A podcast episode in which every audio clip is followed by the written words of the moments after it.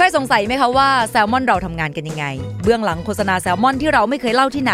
เบื้องหลังกองถ่าย และบรรยากาศการทำงานของพวกเราทั้งหมดเนี่ยจะอยู่ในแซลมอน TikTok เสิร์ชคำว่า @salmonlab S A L M O N L A B Salmon Lab และกดติดตามได้เลยค่ะ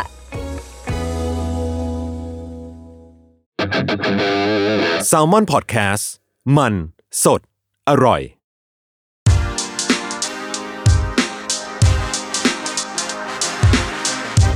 c i n e f y Podcast ทุกประเด็นภาพยนตร์กับคนรักหนัง สวัสดีครับ อยู่กับผมจ๊ะเทียพันธ์เงาจีนานันท์กับ c i n e f y Podcast อีกครั้งหนึ่งนะครับ วันนี้ก็ถือว่าเป็นช่วงเวลาปีใหม่แล้วเนอะก็อาจจะไม่ใช่เทปล่าสุดของปีใหม่ก็เป็นเทปถัดมาเนาะหลังจากที่เราปรับโครงสร้างกันนะครับ จริงๆ วันนี้เนี่ยตอนที่เราจะคุยกันเนี่ยเป็นตอนที่ผมอะมีความสนใจมานานแล้ว แต่ความสนใจเนี่ยถ้าเกิดจะว่าไปมันสืบสาว ย้อนกลับไปก็ตั้งแต่ผมสำเร็จการศึกษาจากมหาวิทยาลัยเนาะมันก็ได้รู้ว่าอ๋อมันมีศาสตร์แบบนี้อยู่ และจริง ๆ มันก็เคยเป็นสิ่งที่ผมก็สนใจแล้วก็อยากจะทำมาก ๆ แต่ชีวิตก็พลิกผันประมาณหนึ่งเลย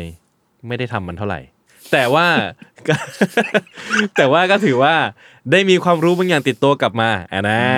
จะบิวอย่างนี้แล้วกันนะครับครับ ซึ่งวันนี้เนี่ยอยู่กับแขกรับเชิญท่านหนึ่งครับ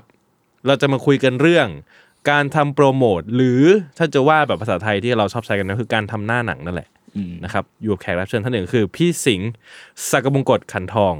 ครับผมครับผม สวัสดีครับ สวัสดีครับ สวัสดีโอครับเคครับ พี่สิงห์เป็นใครครับผมมาจากไหนครับ แนะนำตัวเองหน่อยครับเอ่อพี่สิงห์ ถ้าเป็นเมื่อ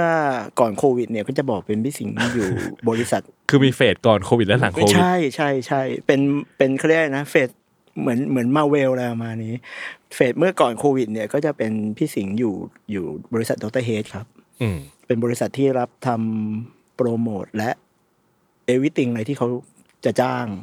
อืม แต่พอหลังจากโควิด ปุ๊บก็รู้สึกว่าชีวิตมันช่างสั้นนักเลยประมาณเนี้ยก็เลยอืม ก็เลยผันตัว มันก็ไม่เชิงก็ยังอยู่ยังอยู่ดรเฮดครับ แต่ว่าผันตัวขอไปทำในสิ่งที่ตัวเอง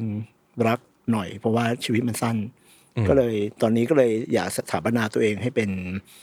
เป็นผู้ทรงอิทธิพลของวงการภาพยนตร์อะไรประมาณอย่างนี้ก็คืออยากเป็นมาเฟียวงการหนังเป็นมาเฟียวงการหนังก็เลยแบบ อุตรุดไปเรื่อยครับ ก็เลยเลยเลยไปนู่นไปนี่ไปนั่นไปเรื่อยอะครับผมโอเคครับ ทีนี้อ่าเมื่อกี้เราพูดถึงช่วงก่อนโควิดเนาะก็คือบริษัท Dr.Head ใช่ครับบริษัท Dr.Head นี่คือบริษัทอะไรครับเอ่อถ้าเรียกกันแบบภาษาบ้านๆภาษาที่วงการภาพยนตร์รู้ก็คือเป็นบริษัทที่รับทำใด ๆ เกี่ยวกับการวางหน้าหนัง ตั้งแต่การวางแผน สื่อโฆษณา วางไอเดียคอนเซปต์วางนู่นนี่นั่น แล้วมันก็จะแปลรูปออกมาเป็นหนังตัวอย่างเทรลเลอร์ เป็นโปสเตอร์ เป็นสกู๊ปเป็นอะไรใด ๆ ที่มันเกี่ยวกับ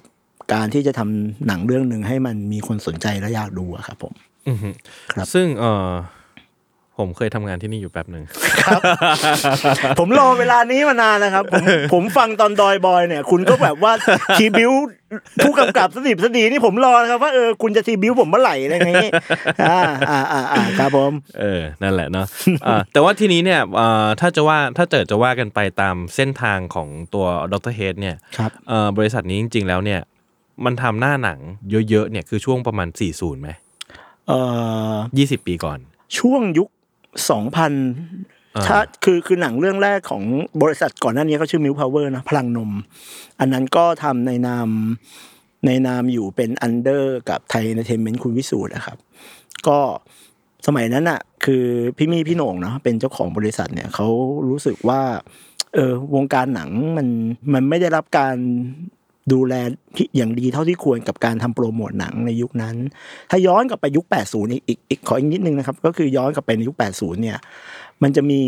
อาจารย์ท่านหนึ่งปรมาจารย์ท่านหนึ่งในการที่แบบว่าทำหน้าหนัง อาจารย์ท่านนั้นก็ชื่อ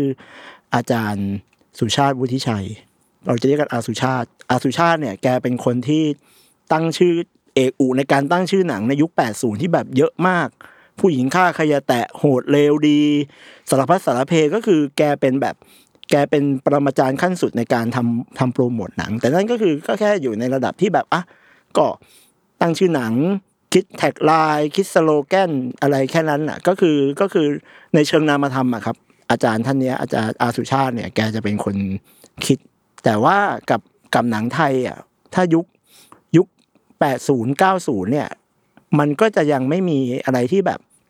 เป็นชิ้นเป็นอันเพราะว่าโปสเตอร์บางเรื่องก็ยังวาดอยู่ ตัวอย่างก็ให้พุ่งกลับไปตัดเอาเอง ซึ่งซึ่งเนี่ยพอพอมันไม่ได้อยู่ในกระบวนการวางแผนการทำโปรโมทหรือการทำโฆษณาที่มันเป็นขั้นเป็นตอนที่มันดีเนี่ย มันก็จะแบบออกมางงๆอะตัวอย่างไปอย่างหนึ่งเอ่อโปสเตอร์ไปอย่างหนึ่งอะไรประมาณอย่างเงี้ยอืมซึ่งตรงนั้นอะ มันก็เลยช่วงนั้นอะไทเอนเตอร์เทนเมนต์เนี่ยมันจะเป็นบริษัทที่มันจะเป็นเหมือนแนวหน้าถ้าเป็นยุคนี้ก็เป็น GDH อะไรประมาณอย่างเงี้ยถูกไหมก็คือก็คือจะแบบ ไทเอนเตอร์เทนเมนต์ก็จะเป็นแบบเป็นเทรนที่ก้าวล้ำนำสมัยอยู่เสมอ ซึ่งคุณวิสูตรเนี่ยแกจะให้ให้ความสำคัญกับการทำทำหน้าหนังอยู่พอสมควร แกก็เนี่ยแกก็ได้ศึกษาเรียนรู้จากอาสุชาติใหม่ทีหนึ่งบางเรื่องอาสุชาติก็เป็นคนคนคิดให้อะไรประมาณเนี้ยซึ่งแกก็เริ่มมีดำริคิดแล้วอืม เออ มันน่าจะมีบริษัทไหนสักบริษัทหนึ่งที่รับทำโปรโมทหนังอย่างจริงจัง ก็เลยเป็นที่มาของการเริ่มทำบริษัทชื่อชื่อมิวพาวเวอร์ขึ้นมาครับ ตอนนั้นผมไปสมัครงานอยู่ที่มิวพาวเวอร์นะผมยังไปสมัครงานบริษัท ยังอยู่ชั้นเดียวกับยังอยู่ตึกเดียวกับไทเอนเตอร์เทนเมนต์อยู่เลยอืมครับอืมนั่นก็นั่นก็เป็นจุดเริ่มต้น ซึ่งมันก็ถ้าจะเคลมจริง ๆ ก็คือบริษัทดรเฮดเนี่ย เป็นบริษัททำหน้าหนังอย่างครบวงจรบริษัทแรกของประเทศไทยฮะแน่เอออเออเออเออเออเออ ซึ่งเออเมื่อกี้ที่พี่สิงห์พูดถึงถึงตัวอย่างหนังสมัยเก่านะคือครับเราดูพวกแบบตัวอย่างหนังเก่าๆของไทยเนาะครับ เราจะเห็นว่ามันไม่ได้เหมือนตัวอย่างหนัง แต่เหมือนแบบเอาตัด scene มาอ่าตัดเป็น moment เป็น scene อะไรมาให้ดู ใช่เออซึ่งมันจะไม่ใช่แบบ trail มันไม่เหมือน trailer หนังสมัยนี้ ใช่เออ ก็จะแบบว่ามีอีกอย่างหนึ่งอะไรเงี้ย คือมันไม่มีความแบบโชงชางตีหัวนู่นนี่นั่นด้วยครับผม อืมอืมครับ โอเคครับ แล้ว ไปมายังไงถึงได้แบบมาทำงานกับการด้านทำงานด้านโปรโมทหนังอะครับ เออนั่นน่ะสิครับ คือมันเริ่มต้นอย่างนี้ฮะเอาเอาแบบว่าขอขอเล่าแบบเล่าประวัติตัวเองสั้นๆ นิดเดียว ก็คือว่าผมเกิดและเติบโตอยู่ในชุมชนที่ชุมชนวัดหนัง วัดมันชื่อวัดวิจิตรการนิมิตนะครับ อยู่ตรงซอยเจริญสิบสามวัดวิจิตรการนิมิตในชื่อจริง แต่ AKA คือเขาเรียกวัดหนังกัน เพราะว่าปีหนึ่งมีสามร้อยหกสิบห้าวัน มันจะฉายหนังประมาณสามร้อยหกสิบวัน คือฉายแม่งทุกวันอะเราแม่งดันเติบโตอยู่กับการดูหนังกลางแปลง ดูหนังกลางแปลง และข้างบ้านผมอะเราก็จะอยู่และเติบโตกับการดูหนังกลางแปลงมาแบบ มันฟูมฟักมากับเรามาตั้งแต่เราตั้งแต่เราเกิดอะเราก็อยู่ชุมชนนั้นอะและข้างบ้านเราอะดันมีคนที่ไม่ค่อยเต็มอะใช้คำนี้ดีกว่าอะคนไม่ค่อยเต็มที่อืมเขาจะไปแกะโปสเตอร์หนังที่มันจะแปะ เวลาหนังฉายมันจะมีโปรแกรมแปะสมัยก่อนอะนะยุคเจ็ดศูนย์แปดศูนย์อะเขาจะเอาโปสเตอร์มาแปะ แล้วคนนั้นอะ เขาจะเป็นคนแกะแกะมาตลอดเว้ยแกะแกะแกะแล้วก็เจอหน้ากันสิงสิงสิงก็เปิดให้ดูใครใครเปิดให้กูดูทำไมก็ไม่รู้กูก็อืมอืมอืมอืมอืมอืมแล้วมันก็ฝังใจว่าเฮ้ยโปสเตอร์หนังแม่งใหญ่ว่ะโคตรใหญ่เลย แล้วแม่งแบบสวยอะ ยุคนั้นแม่งคือ แม่งคือยังเป็นยังเป็นรูปวาดอยู่ เราก็ เออเว้ยเออโปสเตอร์หนังมันสวย ก็ก็ก็คิดแค่นั้น แล้วเราก็เติบโตกับการที่หน้าบ้านเราหน้าปากซอยบ้านเรามี ร้านกาแฟ แล้วเราก็เป็นแบบเป็นเด็ก introvert ประมาณหนึ่งในยุคนั้นนะคือไม่มีใครครบอะก็เป็นเด็กเหงาๆเศร้าๆอะไรประมาณเนี้ยก็จะไปร้านกาแฟก็ไม่มีอะไรทำก็นั่งเปิด หนังสือพิมพ์ไทยรัฐ แล้วมันจะมีหน้าโปรโมทหนังอยู่อะไรประมาณอย่างเงี้ยเราก็นั่งอ่านเฮ้ยมันก็ก็ดีนะอะไรประมาณอย่างเงี้ยก็ค่อยๆเติบโตมาเรื่อยๆท่ามกลางที่ที่พี่ชายก็เรียนเรียน art มา พี่ชายก็จะ ซื้อหนังสือพวกสตาร์พิคส์พวกเอนเตอร์เทนมาแล้วก็อ่านอ่านอ่าน ก็เติบโตมากับที่เราก็ไม่รู้เหมือนกันว่าชีวิตเราจะทำอะไรต่อไปเว้ยแล้วก็ เรียนเพาะช่าง ก็เรียนตามตูดพี่มาเลยนะเรียนตามตูดพี่มาเรื่อยๆแล้วก็ก็รู้สึกว่าวงการเออหนังแม่งเป็นอะไรที่แบบว่าเป็นเมจิกอะแต่ตอนนั้นก็ไม่ได้รู้ว่าแม่งแบบว่า จะสามารถทำมาหากินอะไรได้นะเพราะตอนนั้นก็ยังนึกไม่ออกเลยสงสัยขายต้องขายของห้างแง่เลยอะไรประมาณเนี้ยแล้วก็ พางเรียนไม่จบอืมเออเรียนไม่จบแม่งไม่ได้แบบ ไม่ได้แบบเป็นคนที่แบบ ไม่ใช่แบบสตีฟจ็อบส์ที่แม่งเรียนไม่จบเพราะว่ากูมีความฝันอยากจะทำอย่างอื่นนะแต่เรียนไม่จบคือเพราะเพราะเพี้ยก็เลย ตอนนั้นช่วงเวลานั้นก็เปิด Cinemag นิตยสาร Cinemag ครับเขามีบอกว่า เออ มีบริษัทหนังบริษัทหนึ่งที่รับสมัครอ๋อช่วงนั้นอะช่วงยุคประมาณยุค 90 ประมาณช่วงปี 1994 1995 เนี่ย มันจะมีช่วงหนึ่งที่นักดูหนังเนี่ยเขาจะสะสม handbill อะครับอืมอืมโปสเตอร์ใบเล็กๆเล็กๆ ใบขนาด A4 หรือ A2 A3 อะไรประมาณอย่างเงี้ย เราก็สะสมเพราะตอนนั้นมันฟรี ก็สะสมไปงั้นแหละเราก็เดินเข้าไปดูหนังแล้วก็สะสมสะสมสะสมไปเยอะๆ เราก็รู้สึกเออเว้ยยุคสมัยมันเปลี่ยนไปเนาะจากที่เราเติบโตมาจากเด็กๆที่แบบว่าโปสเตอร์มันเขียน เราก็เริ่มเห็นว่ามีการใช้ computer graphic อะไรอย่างนี้ แล้วเราก็เรียน art แล้วเราเปิดหนังสือ Cinemag มาเขาก็ประกาศว่ามีบริษัทหนึ่งที่รับสมัครซึ่งช่วงนั้นมันเป็นช่วงเวลาที่สองสี่เก้าเก้าแล้วก็นางนาคเนี่ย มัน peak มาก มันมันเปลี่ยนวงการภาพยนตร์ไทยโดยสิ้นเชิง แล้วเราก็เรียนก็เรียนไม่จบเว้ย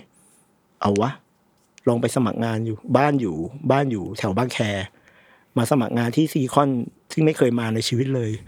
ก็ไปสมัครงานแล้วก็เอา portfolio ไปให้พี่มีพี่โหน่งดู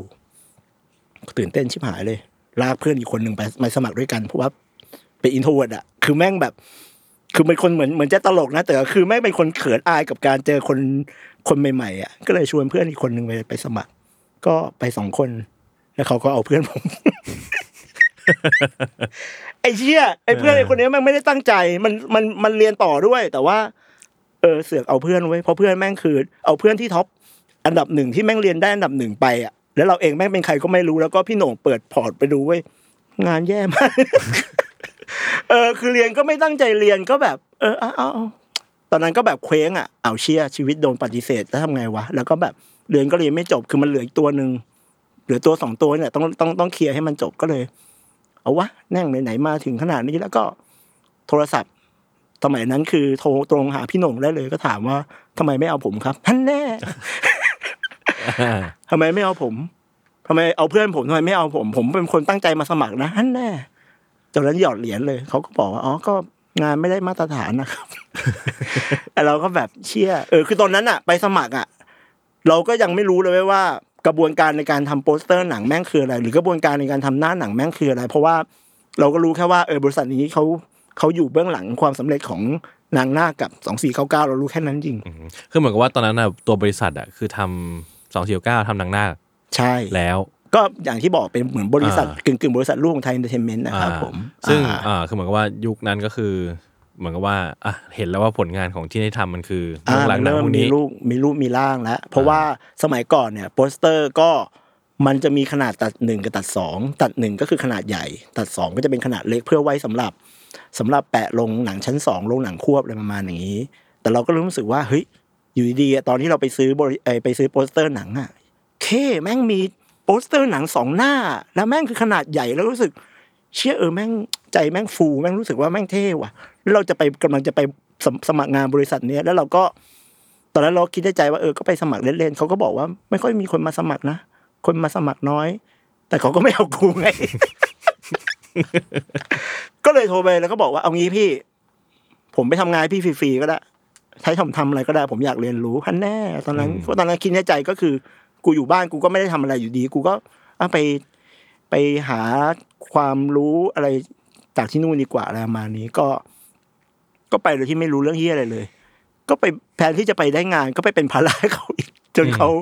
จนครบสามเดือนเขาก็จะไล่ผมออก คือฟังมาเนี่ยรู้สึกว่า ได้ทำงานที่นี่จริงๆใช่ไหมจริง ๆ ใช่ไหมได้ทำได้ทำได้เออทำแต่ว่ามันก็มีช่วงเปลี่ยนแปลงอะไรหลายอย่างจนสุดท้ายก็ได้ทำอะครับ แต่ว่ามันเป็นการที่มันเป็นการที่เราได้เรียนรู้อะไรที่แม่งแบบ มันไม่มีในตำราอืมอันนี้คือสิ่งที่ที่ก็ไม่ไม่แน่ใจเหมือนกันว่าว่าการการเรียนการสอนสมัยเนี้ยมันเป็นยังไงนะ แต่ยุคนั้นมันคือว่าเราไม่ได้ต่อให้เราเรียนอะเราก็เชื่อว่าเราไม่ได้เราไม่ได้ความรู้อะไรเท่าที่เราลงมือทำอะครับ อืม ซึ่งผมไปในช่วงที่ผมสมัครตอนปี 2000 พอดี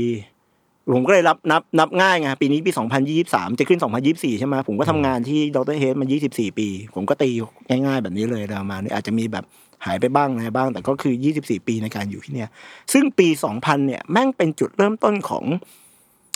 ของการเปลี่ยนแปลงมันเป็นอีล่าที่ที่ที่โคตรของโคตรแบบ มันมีการเปลี่ยนแปลงอะเพราะว่าอะ สองสี่เก้าเก้าใช่ไหมแล้วก็นางหน้าใช่ไหมแล้วช่วงนางหน้าเนี่ยมันเป็นปีหนึ่งพันเก้าร้อยเก้าสิบเก้าที่แบบมันจะมีฝันบ้าคาราโอเกะ มีคนจรมีอะไรที่แบบวงการหนังกำลังเปลี่ยนแล้ว และปีสองพันเนี่ยมันเริ่มต้นของเป็นจุดเริ่มต้นของฟิล์มบางกอกอืมผมได้ไปทำช่วงนั้นที่ฟิล์มบางกอกกำลังเริ่มต้นพอดี เชี่ยโคตรเท่เลยผมทำบางระผมได้ทำบางระจันที่แม่งแบบ ตอนนั้นไม่รู้เรื่องอะนะแต่ก็รู้สึกว่าเออ แม่งเท่อะแล้วเราก็แบบไปลบไฟล์งานพี่เอทิ้ง เรื่องนี้ผมเคยฟัง ผมว่าเรื่องเนี้ย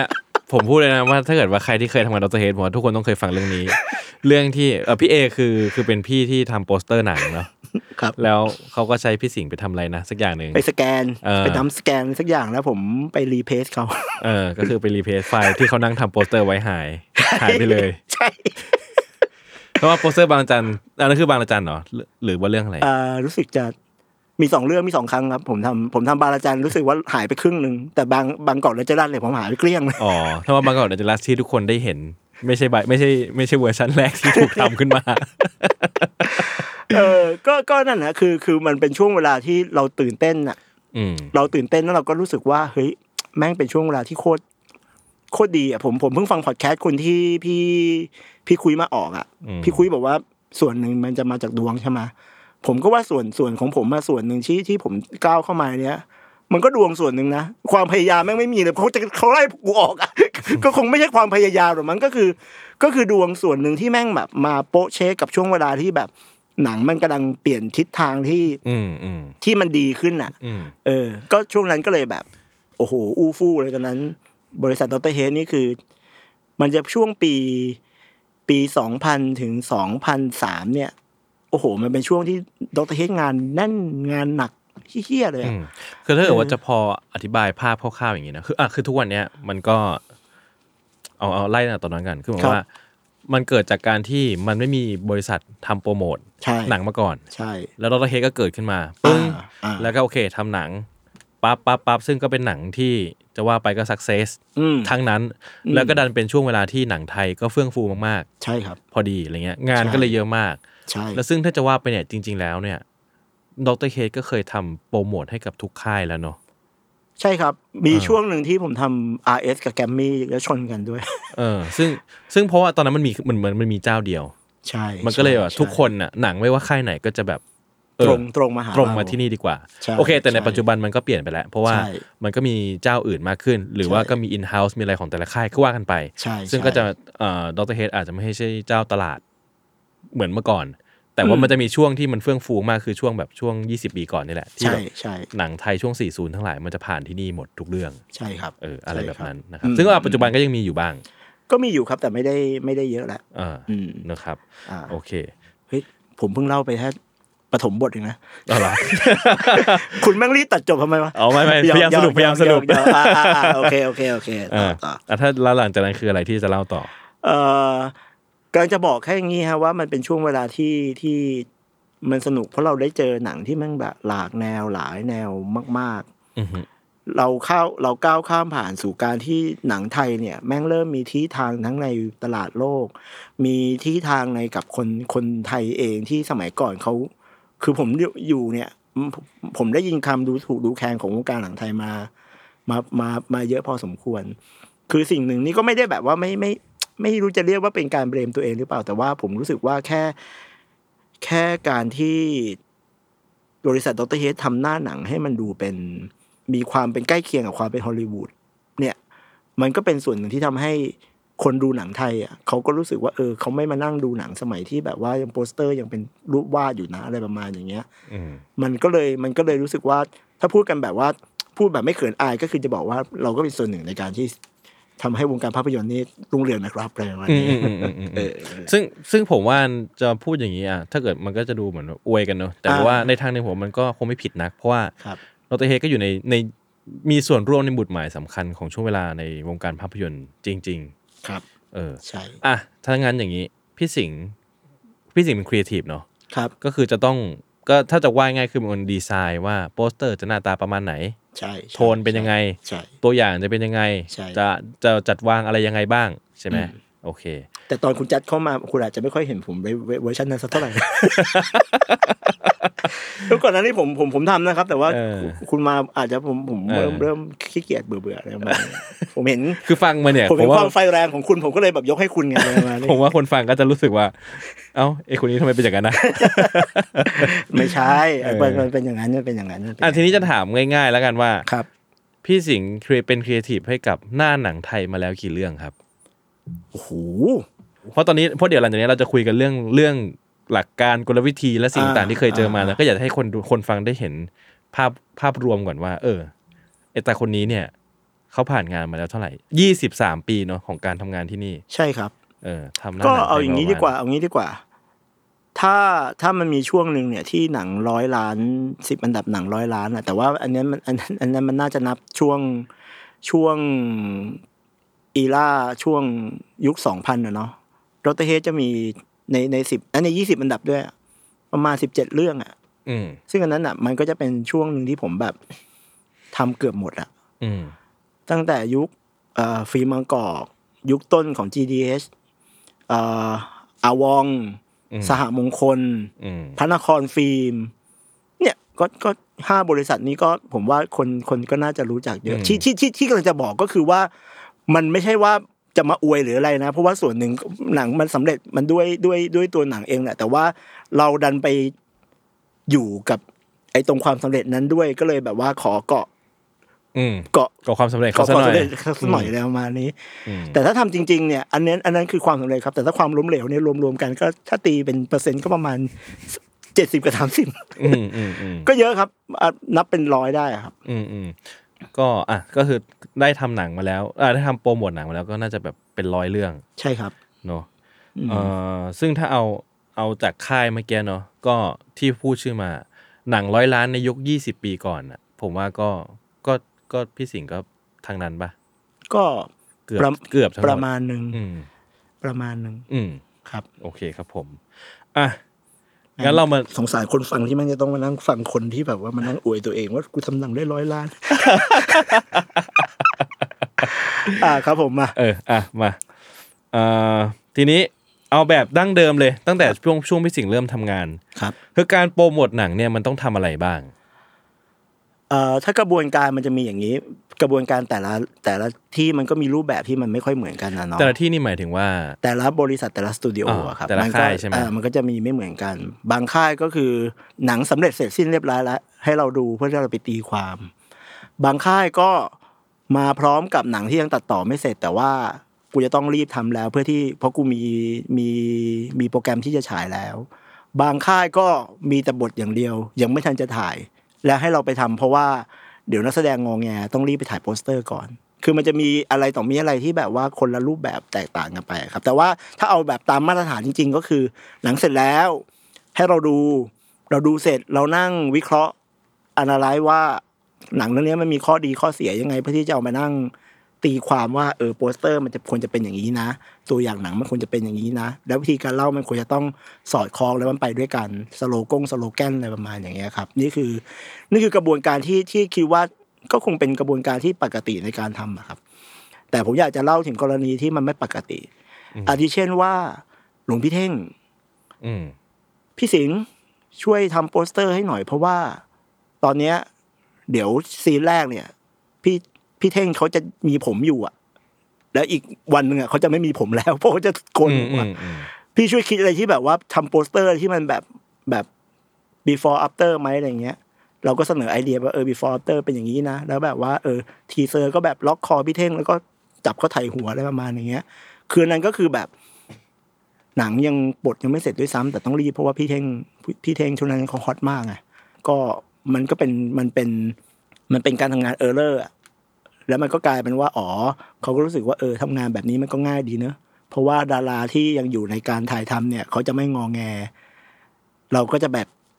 ปกติมันก็มีช่วงนี้เราจะต้องแบบไปถ่ายโปสเตอร์ในช่วงที่อยู่กองถ่ายตลอดเวลาอะไรประมาณอย่างเงี้ยครับ อืมอ๋อ เพราะว่าอืมเพราะถ้าเกิดว่าเอาแบบเอาตามปกติอะมันก็ควรทุกอย่างเสร็จหมดแล้วค่อยมาทำใช่ซึ่งบางทีมันก็จะวุ่นวายคิวนักแสดงไม่ได้บ้างใช่อะไรติดใช่ปัญหารุ่นนี้บ้างใช่บางเรื่องมันเลยแบบทำก่อนทำระหว่างอืม ไปเลยอะไรเงี้ยใช่ หรือว่าบางทีก็อาจจะเป็นเพราะ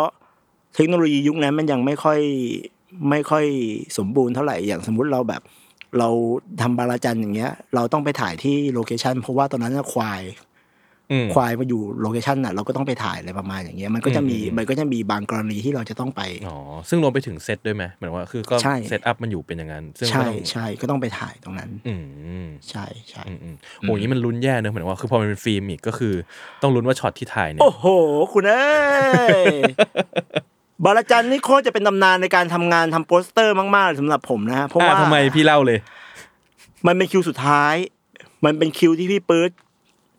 เซตเป็นคิวสุดท้ายแล้วเขาก็บอกว่าวันนั้นเป็นวันสุดท้ายที่นักแสดงทุกคนนักรบชาวบ้านบางระจันที่เขาจะต้องแบบรวมตัวกัน และเขาก็ถ่ายแล้วเราก็ไปรอตั้งแต่หกโมงเช้าเราได้ถ่ายหกโมงเย็นอืมแล้วเราต้องเกณฑ์คนร้อยคนอะมาไม่รู้ไม่รู้คุณจัดคุณเคยเคยเห็นป่ะที่แบบโปสเตอร์ที่แบบว่าใบใบกำลังวิ่งมานั่นเคน่ะยเคยแม่งถ่ายประมาณสิบช็อตอะครับเออแม่งคือแสงก็จะหมด เราถ่ายฟิล์มเออ แล้วเราก็ต้องแบบเอางี้พี่พี่ถอยหลังห้าเก้านะบอกตะโกนบอกคนฮะบอกคนประมาณสองสามร้อยคนนะเอาพอนับหนึ่งสองสามคุณเฮ่นะหนึ่งสองสามเฮ่หนึ่งสองสามเฮ่เนี่ยแม่งสิบอันแล้วก็ แล้วก็ แล้วเราก็ไม่รู้ด้วยนะว่าแม่งจะว่าได้ได้ไหมหรือหรือไม่ได้เออแต่ตอนนั้นก็คือแบบเชี่ยชีวิตแม่งคือกูมารอตั้งแต่หกโมงเช้าแล้วก็กูได้ถ่ายหกโมงเย็นแต่อืมแต่มันมันมันก็โชคดีที่สุดท้ายมันก็ก็โอเคอะครับผมอ่าอืมอ่าแต่ตอนนั้นก็ยังแบบ เป็นเด็กน้อยไปกับพี่มี่สองคนด้วยคือแบบว่าโอ้โหยิ่งยิ่งไปเป็นภาระให้พี่มี่เพิ่มขึ้นอีกแล้วประมาณนั้นอืมอืมอืมเออแต่ว่าแต่ว่านั่นนะมันมันจะอยู่ในกรณีที่แบบว่าการถ่ายโปสเตอร์เนี่ยมันมันมันไม่ได้มีสูตรที่มันตายตัวครับ อืมครับ ซึ่งเรากันถามต่อไปว่าไอ้วิธีคิดของการทำตัวอย่างทำโปสเตอร์ทำโปรโมทเนี่ยมันมีหลักการยังไง หมายถึงว่าพอคืออะแน่นอนว่าคือทุกเรื่องมันต้องมีโปสเตอร์อืมมีตัวอย่างอืมใช่ไหมอะอาจจะมีแบบอ่า พวกบีไฮพวกอะไรก็ว่ากันไปอะไรเงี้ครัยบเนอะคแต่รับเอาเอาเอาตัวหลักๆอะโปสเตอร์ตัวอย่างตัวอย่างอะไรเงี้ยครับวิธีในการที่เราจะทำงานกับมันอะ วิธีคิดมันมันทำงานยังไงครับอ่ามีมีผู้ใหญ่ท่านหนึ่งแล้วกันใช้คำนี้แล้วกันมีผู้ใหญ่ท่านหนึ่งเคยสอนว่าโปสเตอร์ที่เราจะทำเนี่ย เราไม่ได้ทำเราไม่ได้สร้างงานศิลปะนะเรากำลังเอาศิลปะเนี่ยมามาดัดแปลงให้มันทำยังไงก็ได้ให้คนรู้สึกว่าเดินเห็นโปสเตอร์ แล้วมันอยากเข้าไปดูหนังอะอืมเออ ฉะนั้น โปสเตอร์สวยอะเอาจริงๆนะมันมันไม่ใช่หลักที่มันจะบอก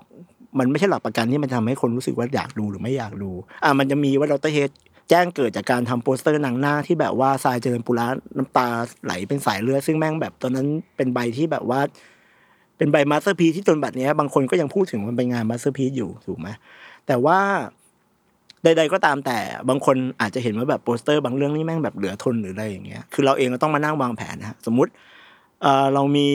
เรามีองค์ประกอบหนังอะไรบ้าง เรามีดาราดัง เรามีเนื้อเรื่องที่น่าสนใจ หรือเรามีบรรยากาศไอ้รายล้อมที่มันรู้สึกว่าเฮ้ย ambient มันมันน่าจะมาขายหรือสไตล์ที่มันแบบ คือแต่ละเรื่องอะ มันก็จะมีการวางลำดับอะที่มันแตกต่างกันไป อย่างบางเรื่องที่แบบเห็นหน้าดาราวางแปะแปะแปะแปะแปะแม่งคือ ที่เราเองเราก็ไม่ได้ชอบนะ แต่ก็อ๋อเข้าใจแล้วว่าคือ ก็มันเป็นจุดขายที่มันจะต้องขายอะว่า ก็อันเนี้ยดารามันมันมันเป็นจุดมันเป็นจุดจุดขายอันดับหนึ่งบางเรื่องเรารู้สึกว่าเอ้ยก็ไม่ต้องขายเพราะดาราก็ได้ดิเพราะดาราไม่ค่อยดัง เราก็ขายบรรยากาศแทน มันก็เลยเมื่อกี้คุณถามว่าอะไรนะถามว่ามันมีวิธีคิดยังไงเออมีวิธีคิดซึ่งมันยังยังไงเป็นอยู่ในคำตอบอยู่อ่าอ่าโอเคเออนั่นแหละมันมันก็เลยมันมันก็เลยไม่มีความ ไม่มีความตายตัว ไม่มีความตายตัวมันแล้วอืมแต่หนังเรื่องนั้นว่าจะเป็นยังไงอืมในขณะเดียวกันตัวอย่างอะ ตัวอย่างก็ก็เป็นอีกอีกอีกศาสตร์หนึ่งเพราะว่าอะโปสเตอร์อย่างที่บอกว่ามันมันมันก็คือภาพนิ่งอะเนาะอืมแต่ว่า แต่ว่า point หลักคือทำยังไงให้คนอยากเข้าไปดู ใช่ ซึ่งเราก็ตอบไม่ได้อีกว่าต้องยังไง โอ้ยไม่ไม่ได้หรอกมันแล้วเราต้องวัดจากอะไรอะอย่างนั้นอะวัดจาก วัดจากความเก๋าของเราสิครับเพราะเราอยู่ในวงการภาพยนตร์มาแสนนานเราเป็นผู้ทรงอิทธิพลของวงการภาพยนตร์ ฉะนั้นน่ะเราก็ต้องคือเอาก็งี้คือมันก็คืองานใช้ sense ใช่อ่ามันต้องเป็นมันเป็นงานใช้ sense ส่วนหนึ่งเลย ว่าอันเนี้ย workใช่อ่าใช่ใช่ใช่ซึ่งเราก็เดาผิดได้เหมือนกัน โอ๊ยก็บอกแล้วว่าในร้อยเปอร์เซ็นเราเจ็ดสิบไม่ไม่เจ็ดสิบเจ็ดสิบห้าเปอร์เซ็นด้วยว่าเราที่เราเราเดาผิดอะเออ แต่ก็เออ มันเป็นความเหมาะสมนะครับ คุณคุณจัดคุณก็ต้องนั่งนึกว่าแบบว่าถ้าเราแบบมันมีสูตรตายตัวอยู่ไม่กี่อย่างอะแต่สูตรตายตัวไอ้พวกนี้มันก็จะมันก็จะอะมันก็อยู่ในแรงอยู่ในระดับที่มันวางแตกต่างกันไปอะไรประมาณอย่างเงี้ย แต่ก็คือการที่เริ่มต้นทำหนังมาเรื่องหนึ่งอะ ผมว่าทุกๆ คนแม่งคือ แม่งก็พร้อมที่จะที่จะเสี่ยงดวงเสี่ยงโชคอยู่แล้วว่า หนังเรื่องนี้มันจะได้ตังค์หรือไม่ได้ตังค์หรืออะไรใดๆอะซึ่งไอการทำหน้าหนังของเราเนี่ย แม่งก็คือการที่เราจะเราจะบอกว่า มึงเชื่อกูเถอะ ถ้ามึงทำในสิ่งที่มึงทำเนี่ย มันอาจจะไม่เวิร์กของกูอะ กูมีประสบการณ์มา กูก็จะทำให้มึงได้ แต่ถ้าไม่ได้ก็ ก็ก็ก็โทษได้ไหมก็ทำอะไรไม่ได้นะก็ทำไม่ได้ แต่มันเป็นประการที่มันค่อนข้างจำเป็นนะครับสำหรับสำหรับยิ่งสำหรับยุคเนี้ยเราก็ยิ่งรู้สึกว่าการทำโปรโมทยิ่งมีความจำเป็นอืมเพราะว่าผมเพิ่งเห็นว่ามีหนังหลาย ๆ คนที่บ่นนะฮะว่าแบบ ทำไมไม่ได้ตังค์อะไรประมาณอย่างเงี้ยอะแบบพูดแบบขอโทษขอโทษผู้สร้างจริงๆนะครับ คุณเห็นโปสเตอร์อย่างนั้นอะ มันไม่ได้ทำให้คนวงกว้างดูอะครับอืมอืมหน้าที่เราอะผมก็จะบอกเลยว่าผมจะขออนุญาตขอเปลี่ยนนะ แต่ต้องมองมองคือต้องมองผลลัพธ์ที่ที่ filmmaker หรือบริษัทสร้างหนังเขาต้องการด้วย คือก็ไม่ได้ทำตามใจเราทั้งหมด ใช่อะคุณบอกมผมมีบางบริษัทนะครับ เคยบอกว่าผมทำหนัง art ผมไม่อยากทำโปสเตอร์หนังที่แม่งแบบ แปะแล้วผมอายอะ อะอันนี้ก็ก็ต้องทำตามตามโจทย์อะคุณอยากได้ art คุณคุณก็อา art ไป แต่ว่าการที่เดินมาหาดรเฮนอะ ส่วนหนึ่งอะเขาก็ต้องการต้องการได้ตังค์อะอืมฉะนั้นหนังอาร์ตหนังไม่อาร์ตหนังแมสหนังอินดี้หรืออะไรต่างๆ นานาเนี่ยพอมาอยู่ในกระบวนการของกระบวนการของดรเฮดน่ะ ก็ต้องมีการพูดคุยว่าเฮ้ยบางครั้งก็ต้องบอกนะว่าถ้าพุ่มกับคนไหนแบบว่าแม่งแบบเคี้ยวเคี้ยวเฟี้ยวเฟี้ยวหรือจะมายุ่งวุ่นวายเงี้ยก็ต้องบอกว่าเฮ้ยเดี๋ยว ถ้าพูดกันแบบภาษาบ้านๆก็คือ ไปทำหนังก่อนอืมอืมพี่ไปทำหนังก่อนเดี๋ยวอืมโปสเตอร์มันเป็นหน้าที่ของผมอืมผมไม่ได้ผมไม่ได้คิดว่าจะทำหนังคุณให้ให้มันเฮี้ยไปกว่านี้หรอก ผมกำลังทำหน้าที่ทำหนังให้คน คนแม่งตัดสินใจไปดูหนังคุณน่ะอืมอืมมันไม่ใช่ว่าแบบว่าเฮ้ยกูจะแบบจะไปทำให้แบบหนังมันเฮี้ยกว่าเดิมไม่แต่มันมันมันก็จะมีบางทีที่ผู้กำกับเขาก็จะขัดใจว่าแบบว่า มันไม่ใช่สิ่งที่เขาต้องการอะไรประมาณอย่างเงี้ยฮะอืมอืมเออเออเออผมว่าผมรู้ว่าหมายถึงว่ามีมีเรื่องไหนบ้าง สักอะมีอย่างน้อยๆแน่ๆเรื่องหนึ่งเพราะพี่เคยเล่าให้ฟัง อ่าอ่าอ่าเอาไม่พูดแล้วกัน ทีนี้ อะโปสเตอร์ก็เรื่องหนึ่งใช่ไหมอ่า อะแต่แต่ผมพูดตรงนะว่าผมไปทำงานที่เนี่ย ผมก็ได้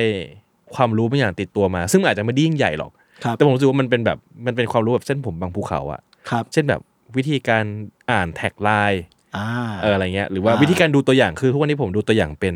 อ่า ประมาณหนึ่งแล้วกันอะไม่อยาก จะแบบสำแดงว่ากูเก่งเจ๋งอะไรเนาะแต่ว่าดูตัวอย่างเป็นว่าคุณคุณสำแดงก็ได้ว่าคุณได้ความรู้อันชั้นเริ่มมาจากผมเนี่ยคุณคุณบอกก็ได้ผมไม่เป็นไรผมไม่เขินหรอกเออคือเหมือนกับว่าอะอ่าแต่ผมว่าในสิ่งที่กำลังจะพูดอะคิดว่าจากฮอลลีวูดมันอธิบายได้ดีกว่า เพราะว่าคือผมมาก็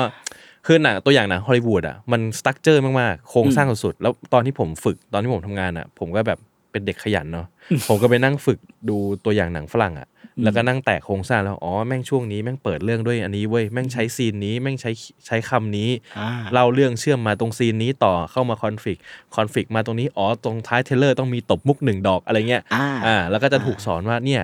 อันนี้ก็แชร์ให้ผู้ฟังเลยก็ได้ตัวอย่างหนังอะฮอลลีวูดเลยนะถ้าหากเรื่องไหนมี quick cut เยอะๆคือหมายความว่าฉากโชว์ของแบบ อะไรโชว์ของเร็วๆอะปุ้งปังปุ้งปังปุ้งปังเยอะแสดงว่าหนังอาจจะฮิจะไม่จะไม่ได้เรื่องครับ เพราะว่ามันไม่มีอะไรให้เล่านอกจากเอาของเอาฉากพวกนี้มาโชว์ก็จะปุ้งปังปุ้งปังซึ่งมักจะเจอได้กับหนังแอคชั่นแบบ ที่เราก็คงรู้แหละหนังแอคชั่นที่ไม่ได้ไม่ได้ drive ด้วยพล็อตอะ drive ด้วยความมันอะไรเงี้ยก็ตัวเนื้อหนังจริงก็จะไม่มีอะไร เพราะมันโชว์จะฉากอย่างนี้เต็มไปหมดอะไรหนัเงี้ยไมเคิลเบย์อะไรประมาณนี้พูดได้ใช่ไหมไมเคิลเบย์ไม่มาฟังพูดได้หรอกอ่าเออเขาคงไม่มาด่าเราทีหลัง fuck you เลยคงไม่ทำอย่างนั้นกับเรา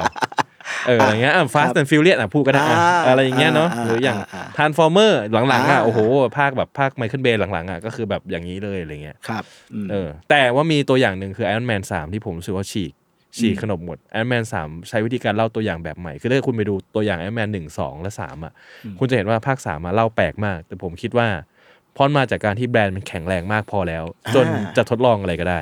มันจะมีช่วงเวลาหนึ่งที่ที่ที่เราจะใช้ทำหนังหนังร้อยล้านร้อยล้านร้อยล้านตลอดเวลาเนี่ย สิ่งหนึ่งก็คือเราจะรู้สึกอย่างหนึ่งว่าเรามีอิสระในการทำงานมากขึ้นกับหนังกับหนังเรื่องต่าง ๆ เพราะว่าเพราะเราได้เป็นบริษัททำหนังร้อยล้านนะครับอืมเขาก็จะมีความเชื่อเชื่อมือเราเชื่อมือเราประมาณหนึ่งประมาณนี้ ก็เมื่อกี้พอบอกว่าไอรอนแมนสามเนี่ยเออมันจะเป็นช่วงเวลาที่ ผมว่ามาเวลเนี่ย โปสเตอร์มาเวลเนี่ยเอาพูดกันตรงๆเลยนะ แม่งเป็นบริษัทที่ทำโปสเตอร์ได้ห่วยประมาณหนึ่งเลยอะอืมอืมเพราะว่าเขาไม่มีความจำเป็นอะไรที่เขาจะต้องมานั่งทำอะไรแล้วอะเขาแค่เอาเอาซูเปอร์ฮีโร่มาวางแปะๆก็จบแล้วอะอ่าแล้วก็เห็นว่ามีหน้าใครเล่นบ้าง จบจบแล้วเรายังไงก็ดูยังไงคนก็ดู เออ คือจะโปสเตอร์ดีกว่านี้คนก็ไม่ได้ดูเพิ่มขึ้นหรอก ใช่อ่าบริษัทหนัง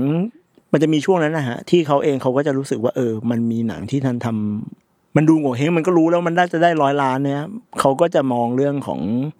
ของความสวยงามของโปสเตอร์แบบ น้อยลงไปนิดนึง แต่แต่ก็คือยังต้องเรายังต้องทำอยู่นะแต่เขาก็จะมองแค่ว่า เขาก็จะมองแค่ว่า เออก็ไม่ต้องแบบ ไม่ต้องเหนื่อยเลยมากแล้วมาเนี้ยแต่มันก็จะมีช่วงเวลาหนึ่งที่พอหนังเจ๊งเยอะๆเจ๊งเยอะๆเนี่ยโอ้โหคราวนี้โปสเตอร์นี่แม่งแบบเราตะเฮนี่แบบเป็นแค่คนรับทำให้อย่างเดียวเลย ต้องขายอย่างนี้นะดาราต้องใหญ่ระดับนี้ คือคือขายอย่างเดียวอะแทบแทบไม่ได้ทำอะไรที่มันเป็นครีเอทีฟเป็นครีเอทีฟเลยใช่ เออเออเออนั่นซึ่งนะฮะซึ่งแต่ซึ่งอย่างเงี้ยอะผมผมว่าแม่งเป็นคำถามที่แบบก็ถามตรงๆอะการแบบเราในฐานะที่เป็นคนทำครีเอทีฟอะแล้วลูกค้ามาจ้างเรา แต่เอาตามสั่งตัวเองหมดอะไรเงี้ยครับ แล้วเราจัดการกับมันยังไงอะก็ก็ตามใจเขา ก็ตามใจเขาเขาเอาเงินเขาเงินมาจ้างเราเราก็ต้องยอมอะครับเออแต่มันก็มีช่วงเวลาที่แบบว่า ชอกช้ำประมาณหนึ่งนะ ที่แบบเรารู้สึกว่าแบบหลาย ๆ ครั้งอะเขาก็จะมาด่าโปสเตอร์ว่าแบบเวลาหนังเจ๊งอะนะโปสเตอร์แบบ ก็เนี่ยโปสเตอร์มันออกมาห่วยอย่างเงี้ยมันก็คือ ไม่มีใครรู้ไงว่ากว่าที่มันจะเป็นโปสเตอร์หนึ่งใบเนี่ย มันมีการ มันผ่านอะไรมาบ้างตบตีมันมีการสงครามมันมีอะไรแบบนั่นบ้างเพราะผมมีเคสหนึ่งที่ผมแบบรู้สึกแบบเสียดายอะผมพูดทุกครั้งเลยแล้วก็เนี่ยผ่านมาหลายสิบปี แล้วผมก็ยังจะพูดอยู่ว่าผมแบบมีเสียดายว่ามีช่วงหนึ่งที่ผมทำ บุปผาราตรีภาคสองแล้วตอนนั้นน่ะผมแบบตอนนั้นคิดอะไรก็ไม่รู้รู้สึกอ๋อมาริโอเล่นกับพลอยเชอร์มานแล้วพลอยเชอร์มานกับมาริโอเขาเคยก่อนหน้านี้เขาเคยเล่นเรื่องรักแห่งสยามด้วยกัน เราก็เลยแบบ เออ เราแม่งเปิดมาด้วยแบบ เปิดมาด้วยรักแห่งสยามไหมแบบ เปิดมาซึ้งๆแล้วก็เขียนไว้ว่าเออเนี่ย เราก็ตั้งชื่อว่าเออมันคือรักแห่งสยามภาคสองแล้วเราก็พลิกคำมันเป็นว่ารักแห่งรักแห่งสยองภาคสามเอ้ยรักเออไม่ใช่ไม่ใช่โทษทีโทษทีไม่ใช่ไม่ใช่ไม่ใช่บุพภารตรีภาคสองน่าจะเป็นภาคสามมั้งก็คือรักแห่งสยามภาคสองแล้วเราก็ผวนเป็นรักแห่งสยองภาคสามอืมอืมตอนนั้นก็คือเอาเอาเอาไปขายลูกค้าลูกค้าไม่เอา อืมทำไมคุณต้องหัวเราะเนี่ยคือผมก็คิดว่า ผมเข้าใจว่าทำไมเขาไม่เอา โอ้ยไอเดียตอนนั้นรู้สึกแบบเออแม่งสนุกว่ะ แล้วก็ก็ไม่เอาอะไรประมาณนี้ เออบางทีหลาย ๆ ครั้งเราก็เราก็อยากจะขอบคุณบริษัท สตูดิโอหนังนะบางบางค่ายเขาก็แบบเปิดเปิดใจรับเราแบบขายครั้งเดียวผ่านเลยอะไรประมาณเงี้ย แต่ว่าพอครั้งเดียวผ่านเนี่ยมันก็จะพบว่าหลาย ๆ ครั้งหลังมันก็เจ๊งแต่ในขณะเดียวกันก็พอแก้หลาย ๆ รอบก็ มันก็นั่นแหละฮะอืมเสียงไม่อ่อยเลยได้อะเมื่อกี้อะเมื่อกี้เราค้างกันตรงที่โปสเตอร์ใช่ไหมครับ แล้วทีเนี้ย ตัวอย่าง trailer อะ trailer เองอะเวลาพี่ต้องตัดอะพี่พี่จะพี่จะคิดยังไงกับมันแล้วจะจัดการกับมันยังไง เออดร.เฮดเนี่ยมันจะมีช่วงหนึ่งที่แบบว่าได้หนังแค่สองแนวครับ หนังผีกับหนังตลก ซึ่งผมว่าในภาพลักษณ์นี้มันคือสิ่งที่คนคุ้นเคยของความเป็นหนังไทยเนาะใช่ใช่ใช่อะช่วงอะอะช่วงที่แบบว่าผีตลกมั่งมาแรงเนี่ย เราก็ได้ทำแต่นั้นอะ เราก็จะแบบคือเราก็จะวางโครงก่อนเนาะ วางโครงแล้ววางคำก่อนว่า เออ เราจะมีแล้วก็เราก็นั่งลิสต์ว่ามันมีฉากอะไรที่มันควรจะขายไม่ควรจะขาย ซึ่งบางบางกรณีบางบางอันเนี่ย เราได้มาหนังยังตัดไม่เสร็จเลย ซึ่งมันก็จะมีคำถามว่าทำไมในหนังตัวอย่างมีฉากนี้อืมแล้วพอหนังจริงแม่งไม่มีวะมึงกำลังโกหกหลอกลวงกูนี่หว่าอะไรประมาณอย่างเงี้ย ซึ่งกระบวนการจริงมันก็คือกระบวนการที่แบบว่าบางทีหนังมันไปด้วยกันกับตัวอย่างอะฮะอืม เราได้ฟุตมาในในแบบที่มันยังตัดไม่สมบูรณ์อะ บางทีเราก็เอามา หรือว่าบางทีบางทีตัวเราเองแหละ เราก็รู้สึกว่าเออบางบางบางอันที่เขาตัดทิ้งอะแม่งเสียดายว่ะมันมันไม่ได้เข้ากับหนังไงแต่มันเข้ากับตัวอย่างเราก็เราก็ดึงเอามาใส่อะไรประมาณอย่างเงี้ย ซึ่งกระบวนการนี้ก็คือวางไอเดีย คิดคำคิดคอนเซปต์คิดคอนเซปต์ของคำแล้วก็การดำเนินเรื่องไงให้คนมันสนใจ ซึ่งคุณคุณจัดคุณก็จะเห็นว่าแบบว่าท้ายสุดแล้วหนังตลกก็มีสุดท้ายมันก็จะต้องมีการตบมุก ก่อนอืมก่อนเข้าวันฉายนะอะไรประมาณอย่างเงี้ยอืมเออเออเอออืมซึ่งก็ก็เซนส์อีกเหมือนกันเซนส์ครับ อืมเป็นงานใช้เซนส์อย่างเดียวเลย ก็ผมถึงบอกว่าการทำโปรโมทหนังเนี่ยเอาจริง ๆ มันก็สามารถจะเป็นทฤษฎีจริงจังได้นะ แต่อย่างที่บอกฮะ หนังบางเรื่องอะ กลุ่มเป้าหมายบางทีบางทีเขาก็ไปสำรวจกันแบบมั่วซั่วอืมเขาไปหาแบบกลุ่มเป้าหมายสมมติหากลุ่มเป้าหมายมาร้อยคนน่ะ เราแทบไม่รู้ด้วยซ้ำนะว่าร้อยคนเนี่ยแม่งแบบเหมาะสมกับตัวหนังที่เราต้องการหรือเปล่าอะไรประมาณอย่างเงี้ยเออฉะนั้นเซนส์มันเป็นส่วนสำคัญนะฮะอืมเซนส์มันเป็นส่วนสำคัญมากกว่าทฤษฎีสำหรับสำหรับสำหรับผมนะอืมเออเออเออนั่นแหละผมก็ยังจะยืนยันอีกครั้งนึงว่าหนังที่ผมทำที่ผมอยู่ใน Dr. Head ตอนนั้นเป็นตำนานตำนานตั้งแต่โปสเตอร์ยันตัวอย่างครับ ซึ่งเล่าไม่ได้ จริงๆ ถ้าจะเล่าจริงๆผมว่าเล่าว่าเกิดอะไรขึ้นนะเล่าได้ แต่ว่าเล่าชื่อหนังไม่ได้แล้วกัน อ่า เออเอาเป็นว่าก่อนที่ผมจะเข้าไปทำอะ ผมรู้ว่าอ่า layout ของโปสเตอร์ขายหมดแล้วผ่านแล้ว อ่า ไปถ่ายมาแล้วด้วยเออถึงเวลาจริงไม่ได้ใช้สักอัน ตัวอย่างที่เคยบอกว่า อย่าใส่อันนั้นอันนี้นะ ถึงเวลาจริงมานั่งจับมือตัดใส่กลับมาหมด เอออ่าแต่เลยไม่เลยเล่าชื่อเรื่องไม่ได้ เพราะว่า เดี๋ยวไปกล่าวหาเขาในทางไม่ดี แต่ผมว่าตอนนี้สตูดิโอหนังร้อนตัวกันหมดเลยนะเพราะเขาทำแม่งทำเหมือนกันหมดเลย แต่ไม่เป็นไรผมไม่ได้ทำผมไม่ได้ทำโปรโมทหนังแล้ว ผมยังทำครับ โอเคไม่อ่าเดี๋ยวขอขอขอขอเสริมนิดนึงอืมอืมเอ่อโอเคเราเราเราก็วางไว้นะว่าอำนาจในการตัดสินใจเนี่ยหนึ่งก็คือสตูดิโอเพราะเขาเป็นคนควักเงินอ่าเขาเป็นเจ้าของเงินเขาเป็นเจ้าของเขาเงิเป็นลูกค้าอยู่ดีนั่นแหละเขาเป็นคนที่เขาก็เป็นคนที่รับรู้ว่าอะการสูญเสียในหนังเรื่องก่อน หรือการที่ได้กำไรจากหนังเรื่องก่อนเนี่ย มันก็คงมีการแบบรับรู้แหละว่าหนังแต่ละเรื่องมันมันมีบทเรียนอะไรของมัน แต่อย่างที่บอกครับบทเรียนมันไม่สามารถจะจะจะจะสามารถใช้ได้กับอืม หนังใหม่ได้ทุก ๆ เรื่องอะไรประมาณนี้อืมแต่ก็อย่างที่บอกอะก็คือ คือก็ไม่ได้โทษเขานะ เราเองแล้วก็ถ้าเกิดว่าเราแบบเถียงเยอะกว่านี้อะไรมากกว่านี้ก็คงไม่นั่นแหละแต่ถ้าสุดท้ายอะก็ก็มันเป็นคำเบสิกมากคือลูกค้าคือพระเจ้าเราก็ต้องก็ต้องยอมเขา เพราะสุดท้ายเขาก็เขาก็จะเอาแบบเนี้ยเขาก็ต้องการแบบเนี้ย เราก็เลยแบบอะเคารพเคารพในในในความคิด แต่ว่าเราจะดีใจมากๆเวลาที่ลูกค้าที่บอกว่าโอ้โห สวยว่ะผมไม่รู้จะแก้อะไรของคุณ เออผมมีผมเคยเจอผมเคยเจอออืมอืมแต่หนังแม่งเจ๊งแต่แต่ก็คือก็คือก็คือรู้สึกว่าเออหลาย ๆ ครั้งเวลาในการในการทำงานอะดรเฮดก็ก็ก็ต้องยอมรับว่าว่า ถ้าเกิดว่าเวลามีหนังเจ๊งหรือหนังได้ตังค์เนี่ยอะหนังเราพูดพูดหนังเจ๊งอะ ดรเฮดก็จะต้องรับไปเต็มอืมอืมๆส่วนหนังได้ตังค์เขาก็จะบอกว่าหนังดีมันก็ได้ตังค์อืมประมาณอืมอืมอืมเราก็จะไม่ได้อะไรเขาเลยอืมอะถ้างั้นผมจะถามคำถามต่อมา คือเราครับคุยกันแล้วว่าสุดท้ายแล้วเนี่ยการทำโปรโมทมันก็เป็นเรื่องเซนส์เนาะใช่ครับถ้างั้นแล้วตัวอย่างที่ดีโปสเตอร์ที่ดีหน้าหนังที่ดีมันคือยังไงครับ มันเป็นยังไงโอ้โหเดี๋ยวนะคุณคำว่าดีอะคำว่าดีของคุณแม่งแบบ แม่งกว้างใหญ่ไพศาลว่ะอืมคุณมองว่าโปสเตอร์หนัง A24 แม่งดีไหมแม่งก็ดีไง แต่อืมแต่มันขายไม่ได้ในประเทศไทยไงอืมเอางี้ดีกว่า เราเราเรามาใช้คำว่านี่ดีกว่าโปสเตอร์หนังเรื่องไหนที่มันจะทำเงิน อืมดีกว่าไหมซึ่งสุดท้ายมันจะเป็นอย่างนั้นใช่ไหมหมายว่ามิติของมันคือเราก็จะดูว่าแบบไหนมี potential ในการทำเงิน คือเราจะไม่พูดว่าดีหรือไม่ดี เพราะว่าความสวยอย่างที่เราบอกว่ามันไม่ได้มาตรฐานเนอะครับครับเข้าใจครับว่า เอ้ยโปสเตอร์อะถ้าจะพูดง่ายๆ มันก็อาจจะเป็นแค่ว่าโปสเตอร์ที่ดีคือโปสเตอร์ที่น่าจะทำเงินไหม ก็ไม่ได้อีกก็ไม่ได้อีกเพราะมันก็มีไได้หลายแง่มุมอีกใช่ไหมก็ไม่เอออมคือคือคือนี่แหละเราเราถึงมองว่า การทำยิ่งยิ่งยิ่งในยุคสมัยเนี้ยแม่งพูดยากมากเลยว่า สมัยก่อนเราพูดได้นะว่าอะเราบอกเลยว่าหนังที่แม่งแบบว่าทิ้ง space เยอะๆหนังที่แม่งมีห้อยตัวตัวชดากระประพฤกษ์อะไรทั้งหลายแหล่เนี่ย แม่งคือหนังไม่ได้ตังค์แน่นอน อืมแต่มันก็มันคือมันก็จะดูเป็นหนังแบบหนังอาร์ตเออก็เป็นหนังอาร์ตอ่าเออ โปสเตอร์ที่แม่งวาดแม่งคือเก่า อะไรอย่างเงี้ย หรือบางเรื่องบางบริษัทเขาถือนะ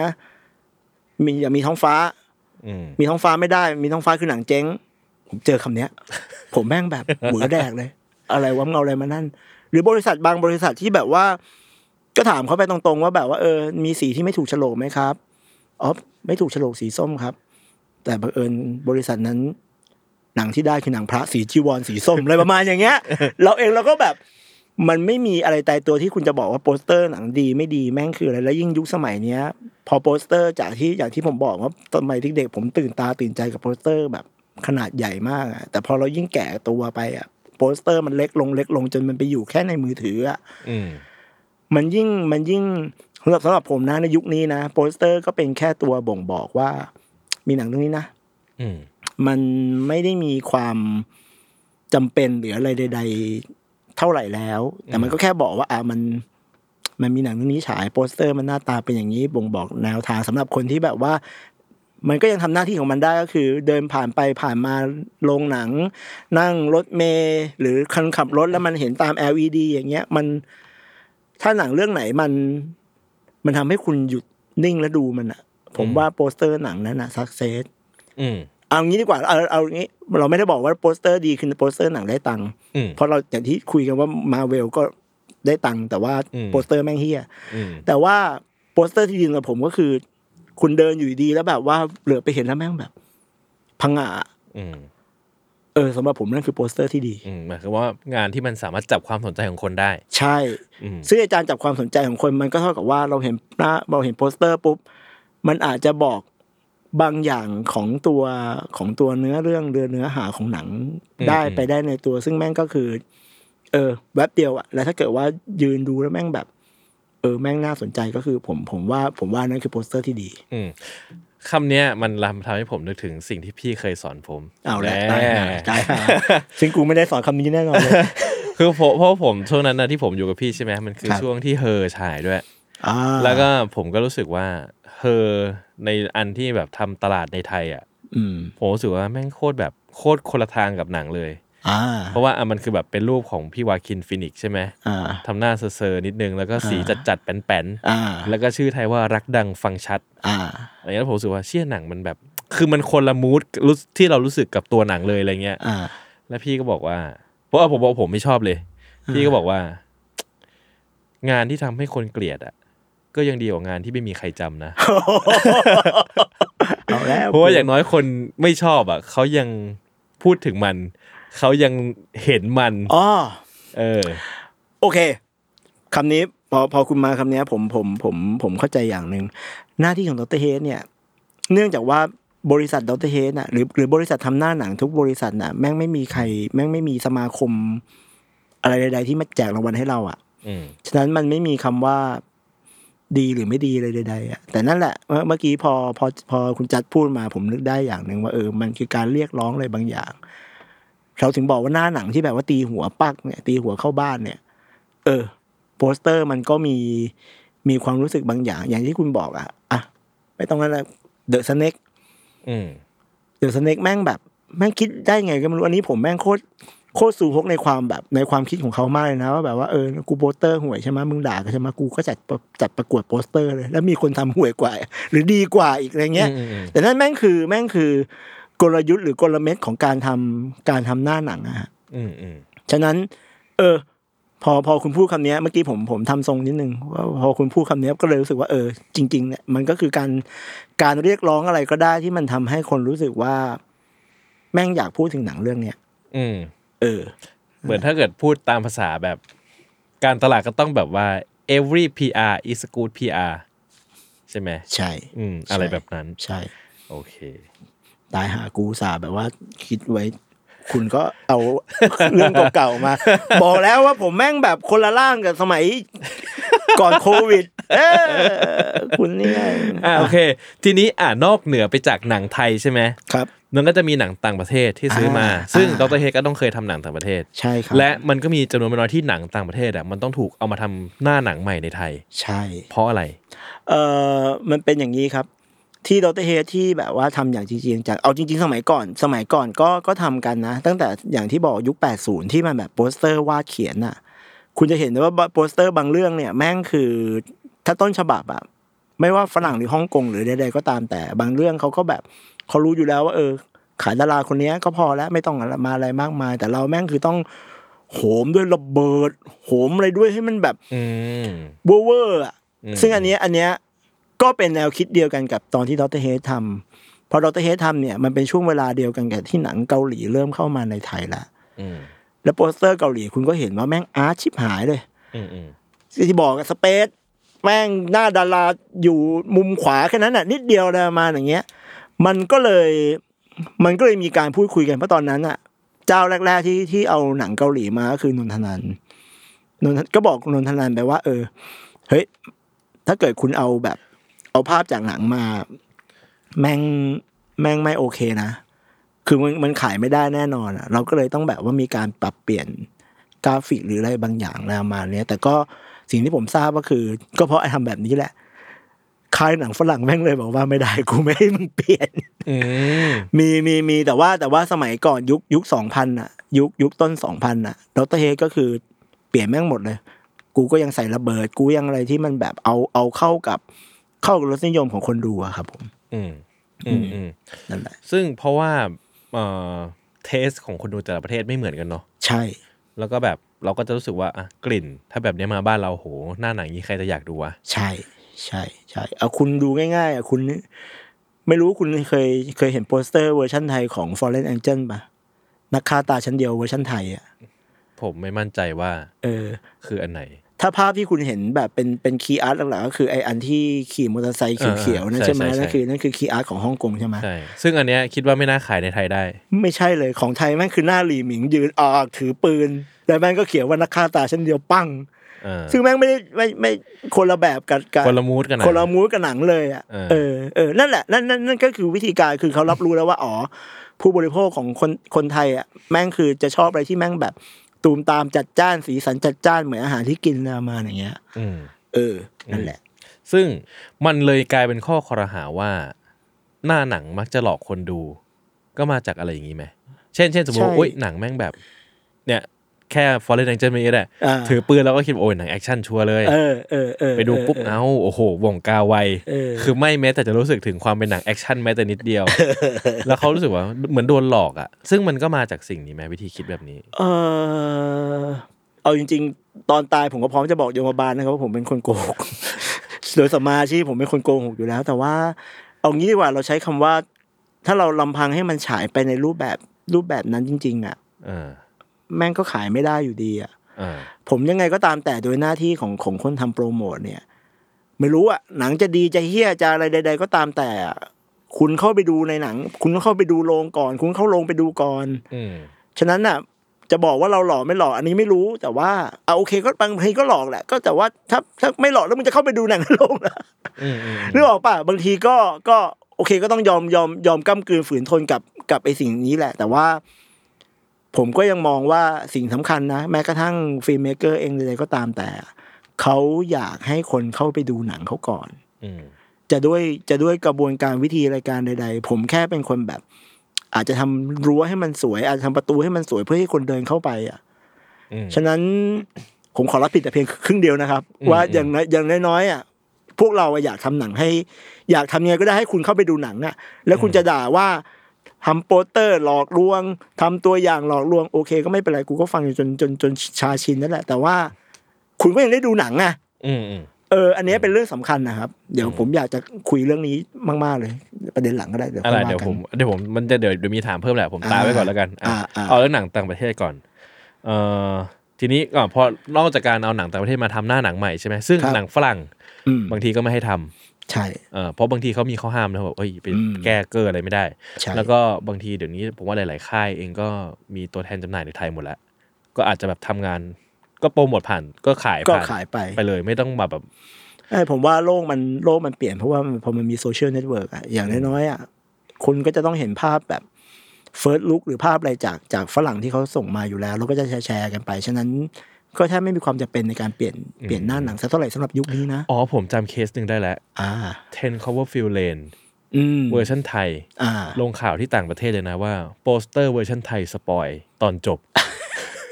แล้วมันสปอยจริงๆมันอาจจะมาจากความความคิดที่ว่าขายสิ่งนี้แหละ ที่คนจะอยากดู เพราะ Ten Cloverfield Lane ใช่ครับผมโปสเตอร์ดั้งเดิมมันก็เป็นทรงอย่างที่พี่สินว่าว่าคือมันแบบว่ามัน space เยอะอ่า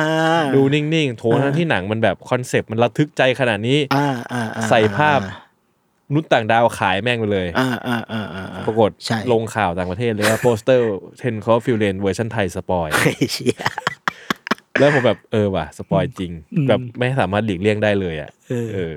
อ๋อแต่เดี๋ยวผมผมผมขอพูดนิดนึงฉะนั้นเนี่ยการที่โปสเตอร์ไทยหนังไทยเนี่ย ไปเมืองนอกบางทีก็ไม่สามารถจะใช้คีย์อาร์ตของไทยได้อืมอันนี้ก็คือเป็นเรื่องของรสนิยมที่ของเพราะเขาของแต่ละเขาก็ประทศเปลี่ยนเหมือนกัน ใช่ใช่ใช่เพราะว่าไม่ใช่แค่เราเปลี่ยนเขาเขาก็เปลี่ยนเราเหมือนกัน ใช่ บางเรื่องก็แบบว่าอะมีดาราใหญ่แล้วก็ใส่ในประเทศไทยเนาะ แต่พอไปไปอยู่เมืองนอกก็คือ ก็ฝรั่งไม่รู้จักอะนั่นก็เราขายบรรยากาศขายเนื้อเรื่องไปแทนอะไรประมาณนี้เท่าที่ผมจำได้ผมคิดว่าฟ้าทลายโจรเวอร์ชันไทยกับฝรั่งก็ไม่เหมือนกัน ไม่เหมือนครับมูดคนละอย่างหมันว่าใช่โอเคสีมันจัดแหละ แต่ว่าวิธีการใช้สีหรือวิธีการวิธีการวางคอมโพสก็ไม่เหมือนกันเอ่อของเทศกาลเมืองคานกับของอเมริกาก็ไม่เหมือนกัน อืม อืม อืม อืม ก็ปรับกันหมด ใช่ ปรับกันหมด มันก็ธุรกิจถ้าจะว่าอย่างนั้น ใช่ อืม โอเค สิ่งต่อมานะครับ มันนอกจากการ ทำหน้าหนังต่างประเทศและการตั้งชื่อหนังเป็นภาษาไทย ผมว่าสิ่งเนี้ยมันเป็นเรื่องตลกตั้งแต่ผมเด็กๆ หนังมันจะต้องแบบแหกระอุ คนเดือดคนระห่ำคือหลักการตั้งชื่อหนังไทย เอาแปลงชื่อหนังฝรั่งเป็นหนังไทยอะไรเงี้ยมันคืออะไร คือทั้งที่จริงๆแล้ว ชื่อหนังมัน simple มากเลยนะเหมือนชื่อหนังก็เป็นประโยคเป็นเป็น wording ธรรมดาหนึ่งคำแต่พอมันชื่อไทยปุ๊บมันต้องแบบโอ้โห คืออย่างนี้ครับ ชื่อไทยเนี่ย โอเค มันอาจจะไม่มีความจำเป็นสำหรับยุคนี้นะ แต่มันก็อ่าจำเป็นมันก็จำเป็นแหละผมว่ายุคนี้แต่มันซิมเปิลขึ้นมันซิมเพิลแต่ว่ายุค 80 90 ที่ระบบการศึกษาไทยเรายังไม่ค่อยโอเคอะวันไหนไม่รู้ผมเพิ่งบอกเลยว่าว่าผมแม่งแบบ ผมเรียนภาษาอังกฤษตอนป .4 อะอืมคุณก็เรียนแต่อนุบาลเนี่ยแต่ผมเรียนผมเรียนตอนป .4 อะแม่งก็คือรับรู้เลยว่าโอ้โหไอการที่แบบรับรู้ภาษาต่างด้าวอะไรนี้แม่งแบบเป็นอะไรที่ลำบากมาก การตั้งชื่อหนังสำหรับผมไม่ว่าจะเป็นอ่าฝรั่งแปลงอ่าแปลงเป็นไทยหรือว่าชื่อหนังไทยเองเนี่ย มันคืออย่างนี้ครับมันคือการบอกทุกสิ่งทุกอย่างของหนังในประโยคเดียวนึกออกปะว่า เวลาพูดเราไม่สามารถไปพูดอะสมมุติว่าคุณมีเวลาคุณอาจจะเล่ามีเวลาสปอยหนังเล่าเรื่องหนังตั้งแต่ต้นจนจบ อันนี้คือ อันนี้คือคือการเล่าเรื่องหนังเรื่องย่อใช่ไหมตั้งแต่ต้นจนจบ ลดลงมาอีกนิดนึงก็คือ tagline tagline คือการบอกเล่าบรรยากาศของหนังด้วยประโยค บรรทัดมันเป็นสองบรรทัดสโลแกนอ่าสั้นๆสโลแกนสั้น ๆ ที่ฟังปุ๊บแล้วก็เราจะรู้ว่าอ๋อเฮ้ยมันหน้าหนังมันเป็นอย่างนี้นะ คือคือสโลแกนมันมันก็จะย่อจากเรื่องย่อมาอีกทีหนึ่งจากเรื่องย่อจากสโลแกน มันก็เข้ามาสู่ชื่อหนังฮะที่มันพอจะเล่าปุ๊บแล้วมันจะนึกภาพออกอืมแล้วพอพูดชื่อหนังปุ๊บคนก็พอจะ get ว่ามันคือเรื่องอะไร ใช่อ่าซึ่งกับหนังกับหนังต่างประเทศเนี่ย มันมีความ advance อย่างหนึ่งก็คือมันต้องมี มันต้องมี feeling อะในการที่มันจะต้องบอกอะไรบางอย่างอะ ซึ่งมันก็จะมีว่าอะมันจะมียุคหนึ่งที่ชื่อหนังที่ถ้าพอมีคำว่าโหดปุ๊บอะกูนึกออกเลยว่ามันเป็นหนังแอคชั่นอืมมีคำว่าโหด อันนี้อันนี้ยุคยุคก่อนที่แบบว่าจะเอาฉายาต่าง ๆ มานั่นนะเขาใช้ชื่อโหดอืมโหดอย่างนั้นโหดอย่างนี้โหดตัดโหดโหดทะลุแดดนู่นนี่นั่นอืมจนแบบมีมีหนังเรื่องหนึ่งอะเออจริงๆชื่อโหดทะลุแดดผมรู้สึกว่า ไม่มีความหมายเลยนะเพราะว่าคือโดยโดยหลักการแล้วคำนี้แปลว่าอะไร และอาจจะไม่ได้เกี่ยวอะไรกับหนัง แต่ว่าพอฟังแล้วมันแบบอื้อเออ ฟังแล้วแม่งแบบฮึกเท่เหิมว่าเออใจมันแบบเหิโอ้โหมันร้อนรุ่มไปหมด ผู้หญิงฆ่าใครแตะอย่างเงี้ย ถ้าคุณเออแบบว่าดูดีๆ ไม่เห็นจะต้องแตะไม่แตะที่อะไรเลยก็ไม่นั่นเออแต่ว่าเออฟังปุ๊บแล้วมันมี feeling อย่างหนึ่งอ่าจนแบบมีเรื่องเล่าที่แบบขำๆมาเนี่ยคือโหดโหดโหดโหดโหดโหดโหดปุ๊บแม่งมีเรื่องหนึ่งที่แบบว่าได้เหลียงเฉาเหว่ยมาเล่นก็แบบว่าเอาเหลียงเฉาเหว่ยก็ยังเป็นดาราแอคชั่นนะแต่ว่าหนังแม่งไม่ไม่ใช่หนังแอคชั่นอะอืมแต่ มีเหลียงเฉาเหว่ยอะกูต้องอืมมันกูต้องโหดไหมต้องโหดหน่อยเออก็เลยตั้งชื่อว่า ขอโทษอย่าโหดได้ไหมซึ่งนี่คือนี่คือชื่อหนังจริงชื่อหนังจริง ๆ แม่งคือ ก็ไม่รู้อะแต่กูจะต้องขายอะกูจะบี้ตะบันขายอะอ่าก็เลยต้องชื่อว่าขอโทษอย่าโหดได้ไหมๆอ่าซึ่งแม่งแบบว่า เชี่ยเจ๋งว่ะคือคืออันเนี้ยมันมันเป็นเรื่องเล่าที่แบบว่าเล่ากันมารุ่นต่อรุ่นแล้วมาเนี่ยว่าแบบมีการตั้งชื่อที่แบบยุคนั้นคือ คือมันสนุกอะและอย่างที่บอกฮะ อาสุชาติเนี่ยแกก็เป็นคนที่แบบว่าเก่งในการตั้งชื่อมาก ชื่อหนังฝรั่งหลาย ๆ เรื่องคือแบบว่าต้องมานั่งต้องมานั่งอ่าน อ่าน Entertain อะนิตยสาร Entertain สมัยก่อนที่แบบว่าสิ้นปีมันจะมี Entertain Extra แล้วเขาจะสัมภาษณ์อาสุชาติทุก ๆ ครั้ง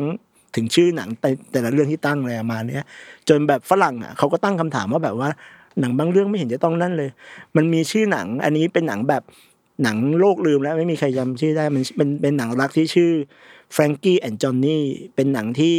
อัลปาชิโนเล่นกับมิเชลไฟเฟอร์อืมอ่าคุณตั้งคุณคุณนึกชื่อนะ มันเป็นหนังชื่อชื่อภาษาอังกฤษมันคือ Frankie and Johnny มันก็คือตัวแทนของ Frankie จะเป็นมิเชลไฟเฟอร์จอห์นนี่ก็คืออัลปาชิโนอืมแต่ชื่อของภาษาไทยมันคือ สั่งหัวใจอย่าให้มีเครื่องหมายคำถาม แม่งคืออะไรรู้เปล่า ช่วงนั้นแม่งคือรัฐประหาร แม่งคือช่วงพฤษภาทมิฬพอดีเว้ยอ๋อแล้วอยู่ดี คิดอะไรไม่รู้เขาก็ตั้งชื่อขึ้นมาเว้ยว่า สั่งหัวใจอย่าให้มีเครื่องหมายคำถาม แล้วหนังแม่งไม่ได้เกี่ยวกับทหารเลยเออแม่งเกี่ยวกับกุ๊กกับเด็กเสิร์ฟสองคนน่ะโอ้โหเออเลยคือแม่งแบบ เชี่ยแม่งเท่ว่ะเออหรืออย่าง หรืออย่างผมเพิ่งเขียนไปเพิ่งเขียน Facebook ไปเมื่อสามสี่วีก่อนก็คือชื่อหนังว่าแผ่นดินไหวยังต้านรักนี้ไว้ไม่อยู่ คุณลองนึกภาพนะว่าชื่อมันชื่อแผ่นดินไหวยังต้านรักนี้ไว้ไม่อยู่ เชี่ยแม่งต้องเป็นหนังแบบ ฟ้าถล่มดินทลาย ไม่แม่งเป็นหนังคู่รักเล่นสเก็ตเล่นไอซ์สเก็ตกันอะเออไอ้เชี่ยคือการตั้งชื่อหนังที่แม่งแบบ เอกอูอะนั่นคือเออนั่นคือยุคนั้นก็คือยังไม่แบบไม่ต้องพึ่งพาฉายาเนาะเอออ่อะแล้วพอมาฉายาปุ๊บอะมันก็ง่ายๆแล้วคนเหล็กคนเล็กบ้านชำฟัดนู่นนี่นั่น มันก็จะเป็นชื่อที่แบบว่าไว้ไว้ มันก็เป็นง่ายต่อการของออฟฟิศเราตั้งชื่ออะไรไว้ของออฟฟิศเราที่ตั้งไว้มีหลายชื่ออยู่ที่แม่งแบบนั้นนะ อย่าง A Tale of Two Sister อ่าตู้ซ่อนผีอ่าอ่าอ่าซึ่งตอนนั้นก็คืออารมณ์อารมณ์อันนั้นพี่หน่งตั้ง ไม่รู้ตั้งเพราะอะไรแต่รู้สึกว่าอ๋อมันก็ ผีไม่อยู่ในตู้เลยตั้งชื่อตู้ซ่อนผีมาพอพูดอย่างนี้แล้วมันดูแบบเอ้าพี่ดูไม่คิดแบบ ไม่เห็นจะเหมือนกับสั่งหัวใจอย่าให้มีเครื่องหมายคำถามอะไรเลย เออคือคือคือคืออย่างดรเฮดมันจะไปอยู่ในช่วงเจนเจนสองแล้วอ่าเจนสองในการตั้งชื่อแล้วตอนนั้นมันก็จะแบบแล้วฉายาฉายาตั้งให้ใครฉายาก็ฉายาเนี่ยมันมันมันมันจะเป็นเอ้ย ดรเฮดอยู่เจนสามเจนสองคือการเอาฉายามันนี่แหละ ผู้หญิงบ้านฉ่ำอะไรเงี้ยอ่าๆอันนี้ก็จะเป็นยังยังยังอยู่ในอีล่าของของของอาสุชาติอยู่อ่าๆที่แกจะตั้งอะไรที่แม่งแบบนั่นจนแบบอะมันก็คือมันง่ายต่อคนต่อต่อคนที่คิดต่อไปอะอะอืมโจทิงฉือมากูไม่ต้องแล้วกูก็แค่คนเล็กไปเริ่มลยที่คนเล็กก่อนเดี๋ยวอย่างอื่นค่อยตามมาอะไรประมาณอย่างนี้ แล้วก็แล้วก็มันก็จะมีช่วงหนึ่งที่แบบว่า อีล่าที่สี่มั้งที่แบบว่า อีล่าที่ชื่อว่า มึงจะยาวไปทำเฮี้ยอะไรวะอืมพลิกแผนปล้นจราชนเหนือเมฆอืมฟ้าถล่มดินทลายเฮี้ยอะไรก็ไม่รู้ที่แบบว่าต้องชื่อยาวๆไว้ก่อนนะที่แม่งจะต้องแบบกับหนังพวกหนัง Mission Impossible หนังที่แบบทอมครูซเล่นอะไรเงี้ยแม่งจะต้องชื่อยาวๆไว้ก่อนเลยแม่งก็จะแบบยาวไปเพื่ออะไรก็ไม่รู้ จนมาแบบ จนมาแบบยุคนี้มันก็แบบง่ายๆเนาะหาคำจากมีมหาคำจากยุคสมัยนี้มาตั้งก็ก็จะง่ายหน่อย อืมอืมอืมครับ อ้าวแล้วไม่มีเหรอที่ฉายาที่เราที่ออฟฟิศตั้งไว้ใหญ่ตัวร้ายอ่าใหญ่ตัวร้ายของออฟฟิศเรา ใช่ ใช่ไหมอืมใหญ่ตัวร้ายซึ่งก็คือปะหน้าไปแล้ว ถือว่าเป็น successful หนึ่งก็เป็น successful ครับ successful ใหญ่ตัวร้าย แต่ผมไม่ได้พูด ผมไม่ได้คิดไง ผมเลยอ่าไม่ค่อยอยากพูดเท่าไหร่โอเคเป็นของออฟฟิศเป็นของออฟฟิศอ๋อขอฟิลเออขอฟิลโอเคโอเคโอเคในนามทีนี้เอ้ยผมว่าพอพูดนี้แล้ว คือผมจำเรื่องนี้ได้ตลอดตลอดเลยอะมันมีเรื่องเดอะเรื่องเล่าหนึ่งเนาะครับคืนนี้ผมก็ ผมว่าผมว่าผมว่าผมได้มาจากพี่แหละ ครับ คือเรื่องเดอะเรดสองชื่อไทยคือฉะระห้ำเมือง ครับ แล้วเราก็ฉะระห้ำเมืองเนี่ยคือฟังเผินๆมันก็อาจจะไม่อะไรไงแต่ว่าทำไมมันถึงระห้ำเมือง อืม เออ ซึ่งพี่ได้คำตอบมาว่าอะไร ที่พี่ไปรู้มา มันคือการผันวรรณยุกต์ไง มันก็เกินกว่าคำว่าละหำมันก็คือละขั้นหำก็กคืว่าขั้นกว่าขั้นกว่าคำว่าละหำก็คือละหำอันนี้จริง ๆ อันนี้คือแบบว่าก็ถามเขาแบบว่าเฮ้ยสะกดผิดหรือเปล่าอะไรประมาณนี้ไปทักเขาเขาก็บอกไม่ใช่ตั้งใจก็คือตั้งใจให้มันละหำกว่าละหำไงเอ้ยให้ละหำแบบเออให้มัขั้นกว่าเหอเออขั้นกว่าอะไรประมาณเนี้คืยอระห้ำไปเลย คือประเทศไทยเนี่ยเอาจริงๆนะ เวลาเวลาคิดเลยพวกเนี้ยแม่งสนุกนะเพราะแม่งจะรู้สึกว่าเราจะทำยังไงก็ได้ให้รู้สึกว่าคนแม่งมาเอะอะไรอย่างเงี้ย เออเออเออหรืออย่างที่ผมเคยกวนตีนให้คุณเคยอ่านในสปอตผมจำชื่อไม่ได้แล้วที่อยากให้แบบว่าเอออยากให้ผมอยากกวนตีนคุณให้คุณลิ้นพันแล้วก็ตั้งชื่อหนังให้แบบว่าไอ้ตั้งชื่อซีรีส์ให้แม่งแบบ ผมจำได้ ชื่อเรื่อง เพชฌฆาตรหัสระห่ำมันคือเรื่องอะไรผมจำชื่อ ผมจำเรื่องภาษาอังกฤษได้ผมว่าเออเออโอเค คือผมอะเคยทำหน้าที่พากย์ spot ครับจริงๆปัจจุบันก็ยังทำอยู่ เนาะครับแล้วก็ต้องพากย์ spot ที่พี่สิงห์เขียนชื่อตั้งชื่อไทยมา แบบซึ่งมันก็ช่องช่องหนึ่งอ่าช่องอะช่องเขาเขาซื้อซีรีส์มาครับเราก็ทำ spot ให้เขาปุ๊บปุ๊บปุ๊บต้องเอามาตั้งชื่อไทยทำทำหน้าหนังทำโปสเตอร์อะไรให้เขาอ่าใช่ไหมพี่สิงห์ก็ตั้งชื่อมาปุ๊บผมก็ต้องไปผมก็ต้องเอาไปอ่าน เพชรฆาตรหัสระห่ำแล้วผมก็แบบมันจะระหันระห่ำเราแบบอะไรกันไปขนาดนั้นทำไมเออเออผมอยากจะกวนตีนคุณอันนี้ อันนี้อันนี้จากใจนะเชียร์ดูความสัมพันธ์ของพวกเราครับ เออครับผมโอเคอะประมาณนั้นของหนังหนังต่างประเทศเนาะทีนี้ผมกลับมาเรื่องนี้แล้วกันเรื่องตัดตัวอย่างหลอกอ่าหมันว่ามันจะมีคำถามว่าเฮ้ยหนังไทยเนี่ยแม่งชอบแบบตัวตัวอย่างแม่งตลกกว่าหนังจริงอีกเว้ยอ่าหรือว่าของตลกแม่งอยู่ในตัวอย่างหมดแล้วอ่าเออแบบโหแม่งหรือบางทีแบบ แม่งตัวอย่างหนังไม่เห็นเหมือนในตัวอย่างเลยอะไรเงี้ยอ่าในฐานะคนทำก็ว่ายัไงงครับยังยืนยันคำเดิมครับว่าถ้าเราไม่ได้เอา เราไม่ได้บอกว่าหนังเรามีดีอะไรอะ แม่งก็ลำบากใจว่าเชื่อถ้าเกิดว่าคนดูแม่งไม่เห็นความดีของมันอะอืม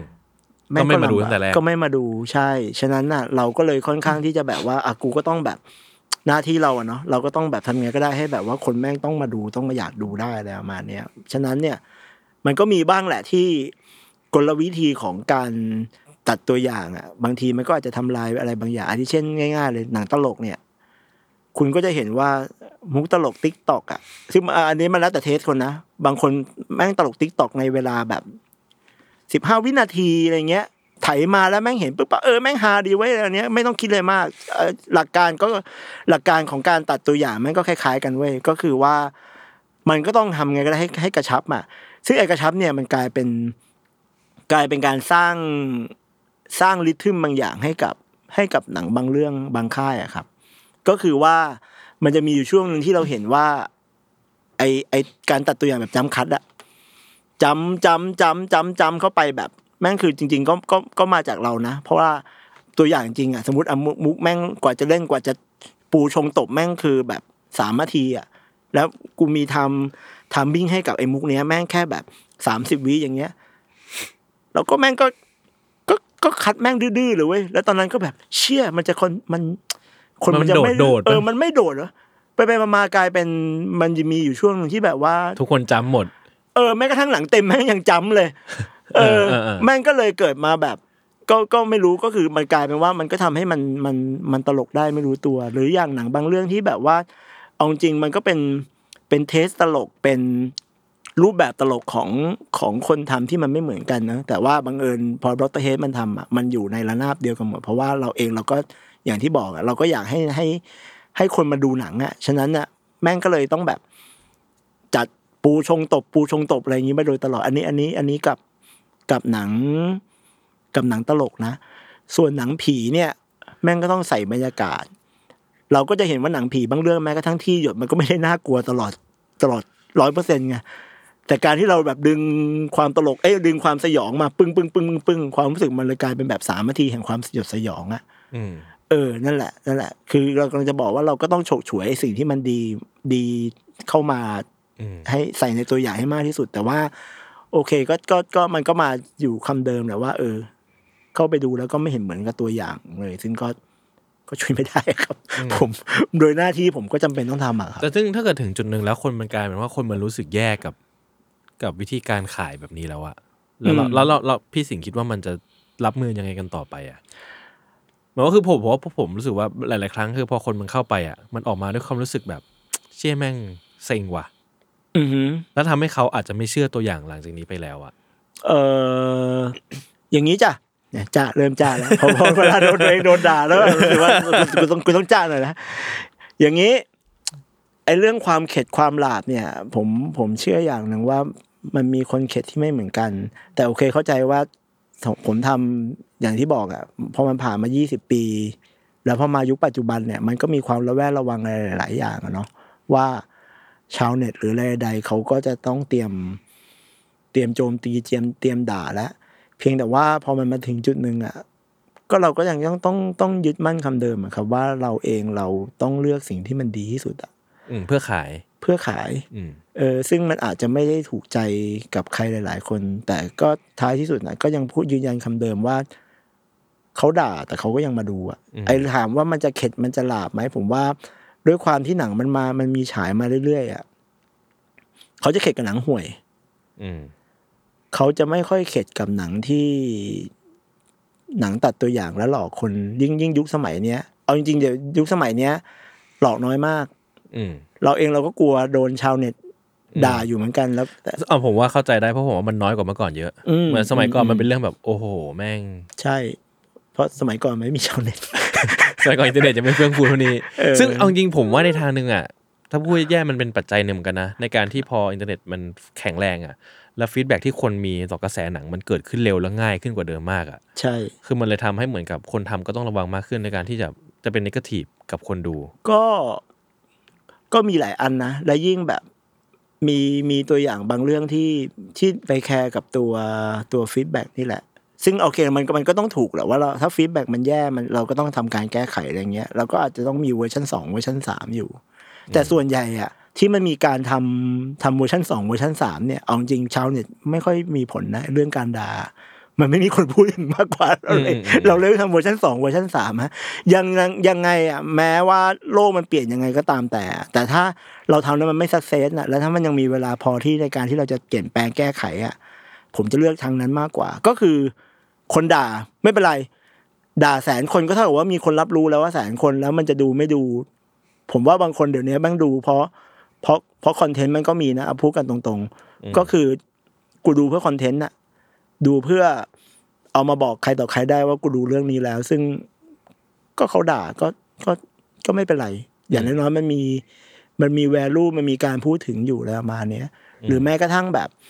มันมีตอนนี้มันมีหนังเรื่องหนึ่งที่มันเป็นหนังเขมรอยู่ที่แบบว่าไปเขาว่าไปก๊อปหนังอ่าไทยเรื่องหนึ่งอะไรประมาณเนี้ย ผมก็บังเอิญไปคุยกับเขาแหละ ผมเขาคือใคร เขาเป็นคนที่เกี่ยวข้องอย่างไรที่นำนำหนังเรื่องนี้มาฉายอ๋อเออบังเอิญสนิทกันก็เลยคุยกับเขาเขาก็บอกว่า ก็ดี มันมันไม่ต้องเสียเวลาในการไม่ต้องเสียเงินในการโปรโมทเลย มันมีการพูดถึงอืมจะดีจะแย่ยังไง เดี๋ยว มันต้องมีคนไปดูแหละอืม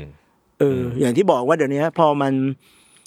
พอมันมี subculture มากขึ้นอะ เราก็แทบไม่ได้ไม่ได้รู้เลยว่าแบบ คนชม ชมแต่หนังแม่งได้หลักแสนเออ คนด่าชิบหายเลย คุณก็เห็นว่าหลาย ๆ เรื่องแม่งด่าตั้งแต่โปรโมทแต่สุดท้ายเขาก็ดูกันแล้วก็ได้ร้อยล้าน เราก็รู้สึกว่า subculture นี่แม่งแบบ ไม่รู้แหละ ยังไงก็ตามแต่ขอขอ value คนที่รับรู้และเห็นมากที่สุดก่อนอะไรประมาณอย่างเงี้ยครับซึ่งมันเปลี่ยนไปจากเมื่อก่อนเยอะไหมไอ้ความคิดแบบเนี้ยแต่เมื่อก่อนเราอาจจะไม่ได้คิดอย่างนี้ปะเอออาจจะเบสคใช่ล้ายๆกัน ใช่ใช่ แต่ว่าท้ายสุดแล้วอะผมก็ยังยืนยันนะว่าการที่เราทำหน้าหนังเนี่ยเราทำเพื่อให้คนทำยังไงก็ได้เขาตีตั๋ว ไปดูหนังอะอืมจะด้วยกลวิธีอะไรใด ๆ ก็ตามแต่ผมผมอาจจะเป็นคนที่อาจจะมองข้ามเรื่องศีลทำความดีงามหรืออะไรใดๆก็ตามแต่เขาแต่คว่านฟังเขาอาจจะรู้สึกว่าอืมศิลธรรมไปไหนหมดแล้วเนี่ยอีตาคนนี้ก็ก็อาชีพมันเป็นอย่างมันั้นแบบเอออาชีพแบบผมผมผมผมบอกไม่ถูกอะหลาย ๆ เรื่องอะหลาย ๆ ครั้งอะเราเองเราเข้าใจนะว่าการที่แบบว่าโกหกหรือว่าการที่เราหลอกเลยแต่ว่าท้ายสุดแล้วอะ ผมว่า filmmaker ทุกคนก็ก็เขาก็เห็นดีเห็นงามนะว่าเขาก็อยากให้หนังของเขา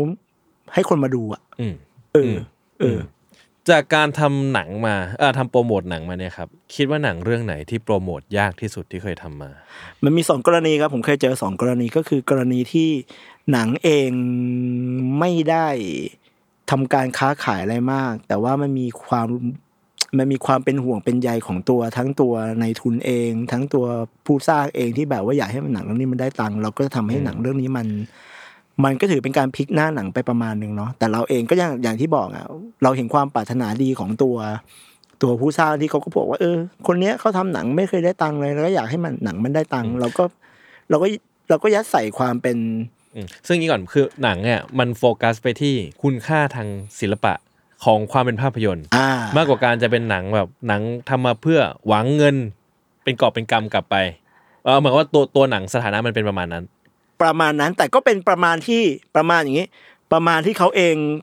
เขาเองเขาก็เขาก็แคร์ครึ่งหนึ่งนะอ่า ว่าอยากให้มันเขาอยากให้มันได้ตังค์คืออ่อะผมว่าให้นทุกคนได้อยากให้หนังได้ตังค์แหละอ่าทุกคนอยากให้หนังได้ตังอ่าค์แต่ว่าด้วยฝีไม้ลายมือแล้วเนี่ยเขาเป็นคนที่โหยความเป็นยอดเยี่ยมทางศิลปะทางภาพยนตร์อ่ามัมันเข้มข้นมากอ่าจนบางทีบางคนอาจจะไม่เข้าไม่ถึงอ่าอ่าโอ้ยหนังยากไปอ่าจะเป็นอย่างนั้นเออแล้วก็เหมือนกับว่าคือกุญแจหลายหลายหลายชั้นน่ะอืมเราก็พยายามให้มันเหลือแค่กุญแจชั้นเดียวอืมก็มีมีอาการหลาย ๆ มี feedback ซึ่งตอนนั้นอะ feedback มันมันยังไม่ใช่มันไม่มีอินเทอร์เน็ตอะ feedback มันก็จะแบบเนี่ยไปทำลายหนังเขาอีกแล้วนู่นนี่นั่นอะไรประมาณเนี้ยอ่าแต่ในความเป็นจริงก็คือ มันได้รับการยอมรับการรับรู้รู้เห็นเลยแล้วว่า เออ เราอยากให้หนังมันไปในทิศทางนี้นะอ่าอ่าอันนี้คือข้อแรกก็คืออันนี้ก็คือมันก็เป็นการทำงานกับตัวค่ายอ่าแต่ว่าตัวเจ้าของหนัง ตัวพุ่มกับอาจจะไม่ค่อยจอยเท่าไหร่ว่าทำไมทำหน้าหนังแบบนี้วะใช่ใช่อ่าใช่ใช่ซึ่งส่วนเออผมผมว่าคจรับริงๆอันเนี้ยเป็นเรื่องสนุกนะซึ่งมันเราไม่บอกว่าคือเรื่องอะไรครับครับแต่ว่าครับเมื่อไหร่ที่เขาพูดถึง หนังของเขาอะอ่าแล้วเขาจะพูดถึงเรื่องนี้ อย่างอย่างหนึ่งตลอด เออ คือเขาจะพูดถึงหนังของเขาว่าอ่าเรื่องนู้นเป็นงี้เรื่องนี้เป็นงี้เรื่องนี้เขาจะพูดถึงมันอย่างหนึ่งอ่าอ่าบอกไม่ได้จริงนั่นนะมันก็เลยแบบเออมันก็เลยเป็นความมันก็เป็นอะอย่างที่บอกความยากอย่างหนึ่ง คือมันมันไม่คือความแต่ความยากนี่คือมันไม่สามารถ please ทุกคนได้ใช่ไหมใช่ใช่ใช่ท้ายสุดแล้วหนังนี้ก็ทำรายได้ ดี แต่ก็โปสเตอร์นี้ก็เป็นโปสเตอร์ที่โดนด่าพอสมควร หมายถึงใครด่าเอ่อชาวบ้านชาวช่องคนดูทั่วไป มิตรสายท่านหนึ่งแล้วมัน ก็ด่าอยู่พอสมควรว่าแบบว่าเหมือนไปทำลายหนังทำลายคุณค่าของหนังมาอ๋จอริงหมายถึงว่าเออเขารู้สึกว่าหน้าหนังแบบมันตีหัวเข้าบ้านๆอ่า แบบที่ตัวหนังมันไม่ได้เป็น ใช่ใช่เออใช่ใช่ซึ่งอันเนี้ยก็มันเป็นความ กระกระอ่วน ในฐานะคนทำงาน แล้วก็ในฐานะคนที่เคารพผู้กำกับคนนี้เนาะอืมเราเองเราก็แบบว่าอาทำงาน การทำงานเนี่ย มันก็มันก็ต้องมี passion ด้วยส่วนหนึ่งทำมาหากินส่วนหนึ่งแล้วมันก็ต้องมีความเคารพความ respect อะไรประมาณหนึ่งแล้วพอเรามาอย่างนี้ก็ก็เห็นมันก็ค่อนข้างจะจะลำบากใจ อีกกรณีหนึ่งก็คือ กรณีที่เขาเดินมาบอกว่า Dr.Head ครับ หนังเนี่ย แม่งออกมาเป็นยังไงอะ คุณทำเป็นอย่างนั้นเลย คุณไม่ต้องใส่ใจ ไม่ต้องซีเรียสว่าแบบว่าหนังมันจะเจ๊งอะไรยังไง ผมผมผมอยากให้โปสเตอร์มันสวย ผมไม่อยากให้โปสเตอร์มันออกมาขายแย่ๆแล้วแม่งแบบ คนแม่งมาด่า ว่าทำลายหนังนู่นนี่นั่นเนี่ยประมาณเนี้ยเราก็ทำแต่ว่าไอ้ตอนนั้นเราเราแค่รู้สึกว่า เอ้าแล้วพี่จะมาจ้างผมทำไมอืมเออแต่ตอนนั้นก็งานก็งานก็แก้หลาย ๆ รอบอยู่ฮะ เพียงแค่เราเราเราไอสิ่งที่มันยากคือ ผมจะเดาทางพี่ยังไงครับ ว่าพี่อยากจะได้หนังแนวไหน หรืออยากอืมได้รูปแบบอะไรยังไง ซึ่งแม่งคือนามมาทำหมดเลยอืมจนโปสเตอร์นี้ออกมาก็โปสเตอร์และตัวอย่างออกมาก็ไม่ได้ไม่ได้ค่อยโอเคกับมันสักเท่าไหร่ แล้วก็คนมันก็คงลืมไปหมดแล้วมั้งอะไรประมาณนี้อืมครับ แต่ก็เมื่อกี้คุณถามว่าอะไรนะ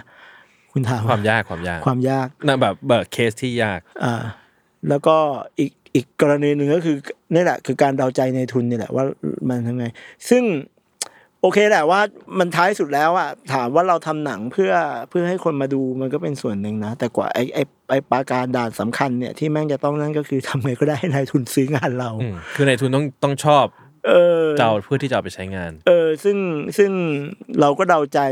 ส่วนหนึ่งก็เดาใจส่วนหนึ่งเราก็ต้องเอาตัวตนเราเข้าสู้กับเขานะว่าเราเราก็ไม่ได้มีเจตนาที่มันทำให้แย่อยู่แล้วมาอย่างเงี้ยอืมเออส่วนแต่ส่วนที่ลำบากใจมากที่สุดคือการที่พุ่มกับงอนเราเนี่ยแหละอืมเนื่องจากว่าเราไปทำอาจจะแบบ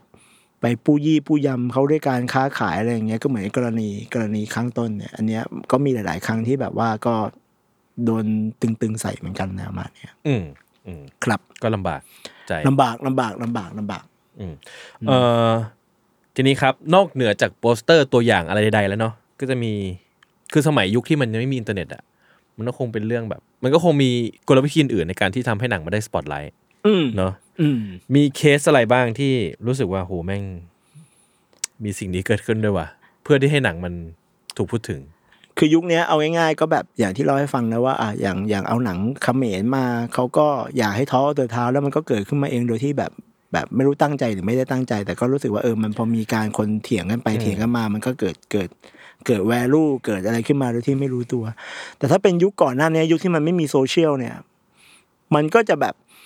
มันก็จะใช้หลักการที่ค่อนข้างจะชกใต้เข็มขัดอยู่หลายหลายหลายเหตุการณ์นะครับ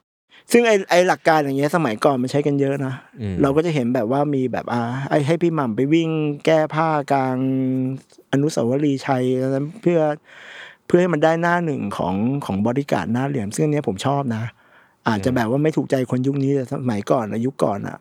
การที่แบบว่าอยู่ดีๆจะทำไงก็ได้ให้มันขึ้นหน้าหนึ่ง โดยที่แบบเราไม่ต้องเสียเงินสักบาทเนี่ย อันนี้อาจจะเสียเสียค่าปรับ แต่ก็แค่แบบ มูลค่าแม่งได้ก็คือคนทั้งประเทศแม่งรับรู้ว่าแม่งมีหนังเรื่องนี้อืมใดๆก็ตามแต่เนี่ยอันเนี้ยเป็นเรื่องเป็นเขาเรียกเป็นสำหรับผมอะผมเรียกใช้ใช้ศัพท์นี้ว่าเป็นปรากฏการณ์ error อาทิ 4 Kings อย่างเงี้ยอยู่ดีๆเด็กช่างที่แม่งแบบไม่ใช่ target หลักในการไปดูหนังเขาไม่เคยเข้าโรงหนังเลย อยู่ดีเขาใส่ช็อปไปดูหนังเนี่ยสำหรับผมแม่งคือการสร้างปรากฏการณ์ที่แม่งแบบ ตอนนั้นผมรู้สึกว่าโปสเตอร์อะโอเค มันก็เป็นโปสเตอร์ที่ ที่สวยประมาณนึงแต่มันก็ไม่ได้ทำงานอะไรมากมายขนาดให้เรารู้สึกอยากดูนะ แต่อยู่ดีเห็นว่าอยู่ดีเด็กช่างทั้งหลายทั้งแหล่เขาแบบ รวมตัวกันที่จะไปดูหนังอะผมว่าอันนี้มันเป็นปรากฏการณ์แล้วมันทำให้หนัง มันมันมันทำให้หนังที่ที่เราจะเห็นว่ามันมีการที่มันจะเปลี่ยนเปลี่ยนยุคสมัยหรืออะไรก็ใดๆก็ตามแต่เนี่ย เอาจริง ๆ นะสำหรับผมมันมีแค่ยุคต้นๆยุคสองพันขึ้นเท่านั้นแหละที่หน้าหนังมันทำให้หนังเรื่องไหนที่มันจะได้ตังค์แต่ผมว่ายุคสมัยเนี้ย หนังเรื่องไหนที่แม่งแบบแปลกแตกต่าง แล้วมันอยู่ดีฉุดลั้งความสนใจคนได้เนี่ย ผมว่าเรื่องเนี้ยสำคัญกว่าหน้าหนังอืมซึ่งในปัจจุบันใช่ ซึ่งปัจจุบันเนี่ยคุณเห็นเลยที่หยด ผมบอกที่หยดเนี่ยยังไงก็ได้ตังค์ไม่ใช่เพราะว่าเออผมรู้จักกับคุณคุยหรืออยากจะเชียร์นะ แต่ผมมองว่ายังไงแม่งต้องได้ตังค์หนังอย่างสับเปลือไอ้ยอย่างอย่างหนังอย่างสับเปลือเนี่ย เราแม่งไม่คาดคิดอืมเพราะก่อนหน้าเนี้ย เราเป็นแฟนเราเป็นแฟนหนังไทยบ้านมากแล้วแบบอยู่ดีเอ๊ะทำไมอยู่ดี มันได้รายได้น้อยลงน้อยลงมัน หรือก็คิดในใจว่า หรือมันถึงจุด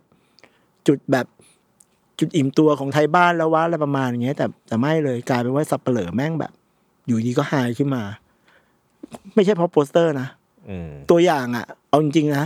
ผมยังไม่ได้ดูเลยอืมแต่อยู่ดีมันก็ได้ได้ไง อันเนี้ยงงอืมหรืออย่าง4 Kings สองแต่ 4 Kings สองมันก็มันก็ได้รับความสำเร็จจาก4 Kings แรกอะถ้าเกิดกรณีปีเนี้ยสองสองเรื่องก็คือธี่หยดกับ กับสัปเหร่อเนี่ย ที่อยู่ดีๆแม่งมีมีคลื่นใต้น้ำที่มันทำให้หนังมันไปไปได้ไกลอะ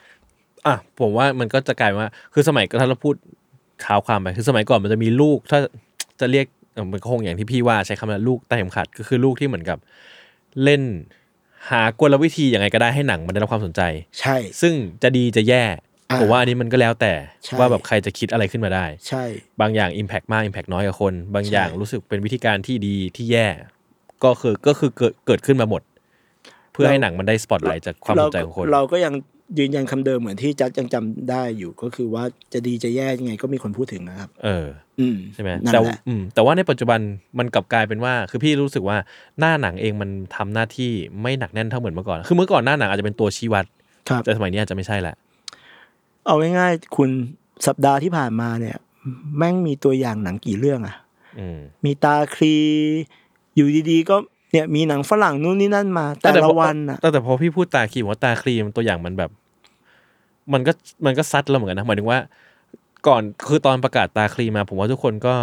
จับตาดูอ่าแต่พอตัวอย่างมาปุ๊บทุกคนหงายเก๋งเลย โอ้โห หนังแบบเซอร์ไพรส์สุดๆอะไรเงี้ยอ่าผมว่ามันก็ยังมีเคสอย่างนี้ไหมที่มัน impact ได้ มันก็ยังมีแต่ในกรณีที่มันไม่ใช่หนังที่อะสมมติคุณได้หนังที่แบบลอมคอมหอ่านังนะผีอ่าหนังอะไรที่แม่งแบบ มันก็ยังอยู่มันมันยังเป็นจะต้องใช้สูตรเดิมทฤษฎีเดิมในการทำอยู่เหมือนเดิมอะคุณอืมอืมอืมฉะนั้นแต่ตาคลีอะแม่งคือไซไฟที่แม่งแบบอืม ใหญ่โตระโหมโหฬารไงแม่งก็เลยแบบดึงดึงความสนใจคุณได้แต่ว่าอะพูดถึงหนังฝรั่งอย่างเงี้ยอืมช่วงเนี้ยแม่งมีหนังอะไรไม่รู้มาจุกแจ๊กจุกแจ๊กมาทุกทุกทุกวันอะ เราแม่งเสพข่าวสารเราต้องเราได้อินพุตข่าวสารของหนังใหม่มาเรื่อยๆอะฉะนั้นอะไอความไอความตื่นเต้นที่เราจะได้ดูหรือความที่แบบว่าอะไรเนี่ย แม่งมีน้อยมากนะอืมนี่พูดถึงในฐานะที่แบบว่าเอาแค่แบบเราไถไถเฟซบุ๊กโดยที่แบบไม่ต้องทำอะไรเลยนะอืม นึกออกใช่ไหมว่าพอจำนวนที่มันเยอะขึ้นน่ะ มันก็แทบไม่มีเวลาที่เราจะต้องมานั่งแบบ ใส่ใจตกใจหรืออะไรกับมันสักเท่าไหร่แล้วอะอืมอืมเออฉะนั้นผมผมก็เลยมองว่า โอเคหน้าหนังยังมีความจำเป็น เพราะว่ามันยังเป็นสมาชิกที่ที่ทางผมต้องทำแต่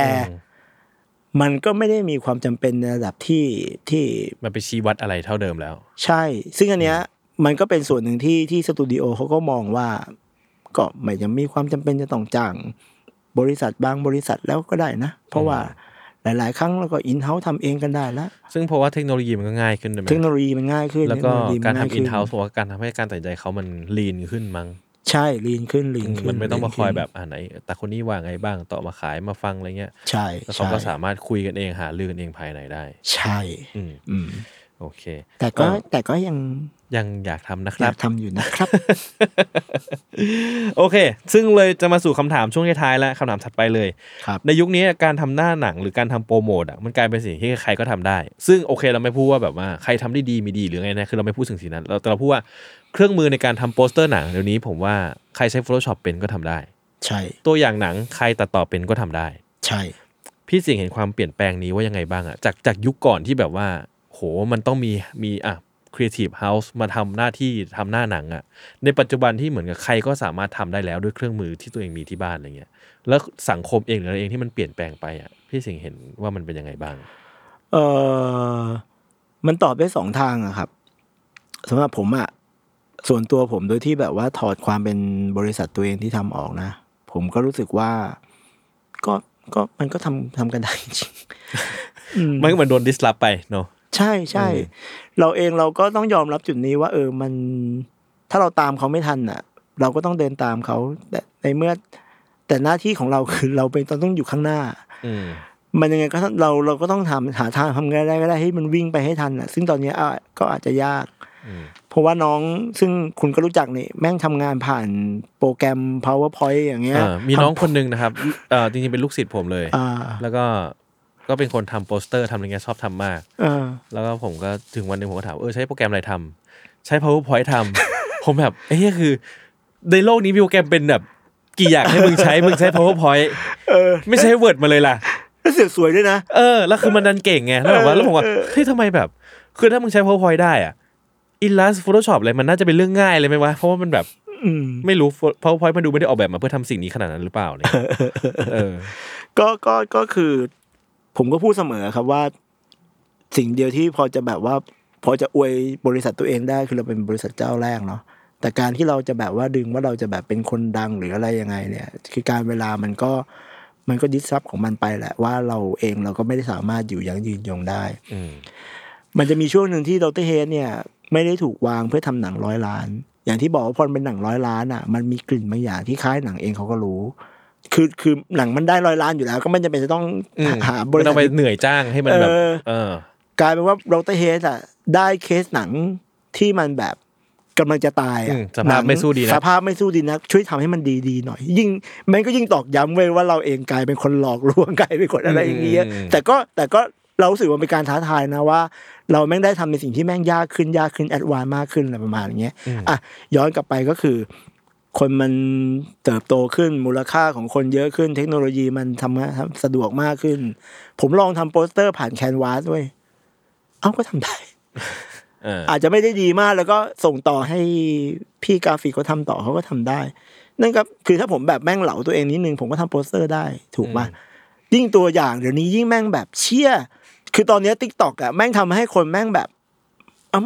ทำงานผ่าน TikTok สิก็ก็ตัดผ่าน TikTok ได้ คือ เนี่ยทุกอย่างแม่งแบบสามารถทำได้ด้วยมือคุณสามารถแบบไม่จำเป็นจะต้องแบบมีโปรกงโปรแกรมอะไรที่แม่งแบบแพงอะไรเลยก็ทำได้ ฉะนั้นเป็นเรื่องที่ใครๆทำก็ทำได้ แต่อ่าผมใช้คำว่าแต่ เพราะว่าเราเองเราก็ต้องอะฟึบกลับมาที่ในฐานะดรเฮดเนี่ย ผมว่ายุคเนี้ยความใส่ใจในการในหนังแต่ละเรื่องเนี่ย มันอาจจะเพราะเราอยู่กับมันมาหลายปีดีดักเนาะเราก็รับรู้ว่าหนังแต่ละเรื่องเนี่ย บางเรื่องก็ จุดขายมันผิดอะ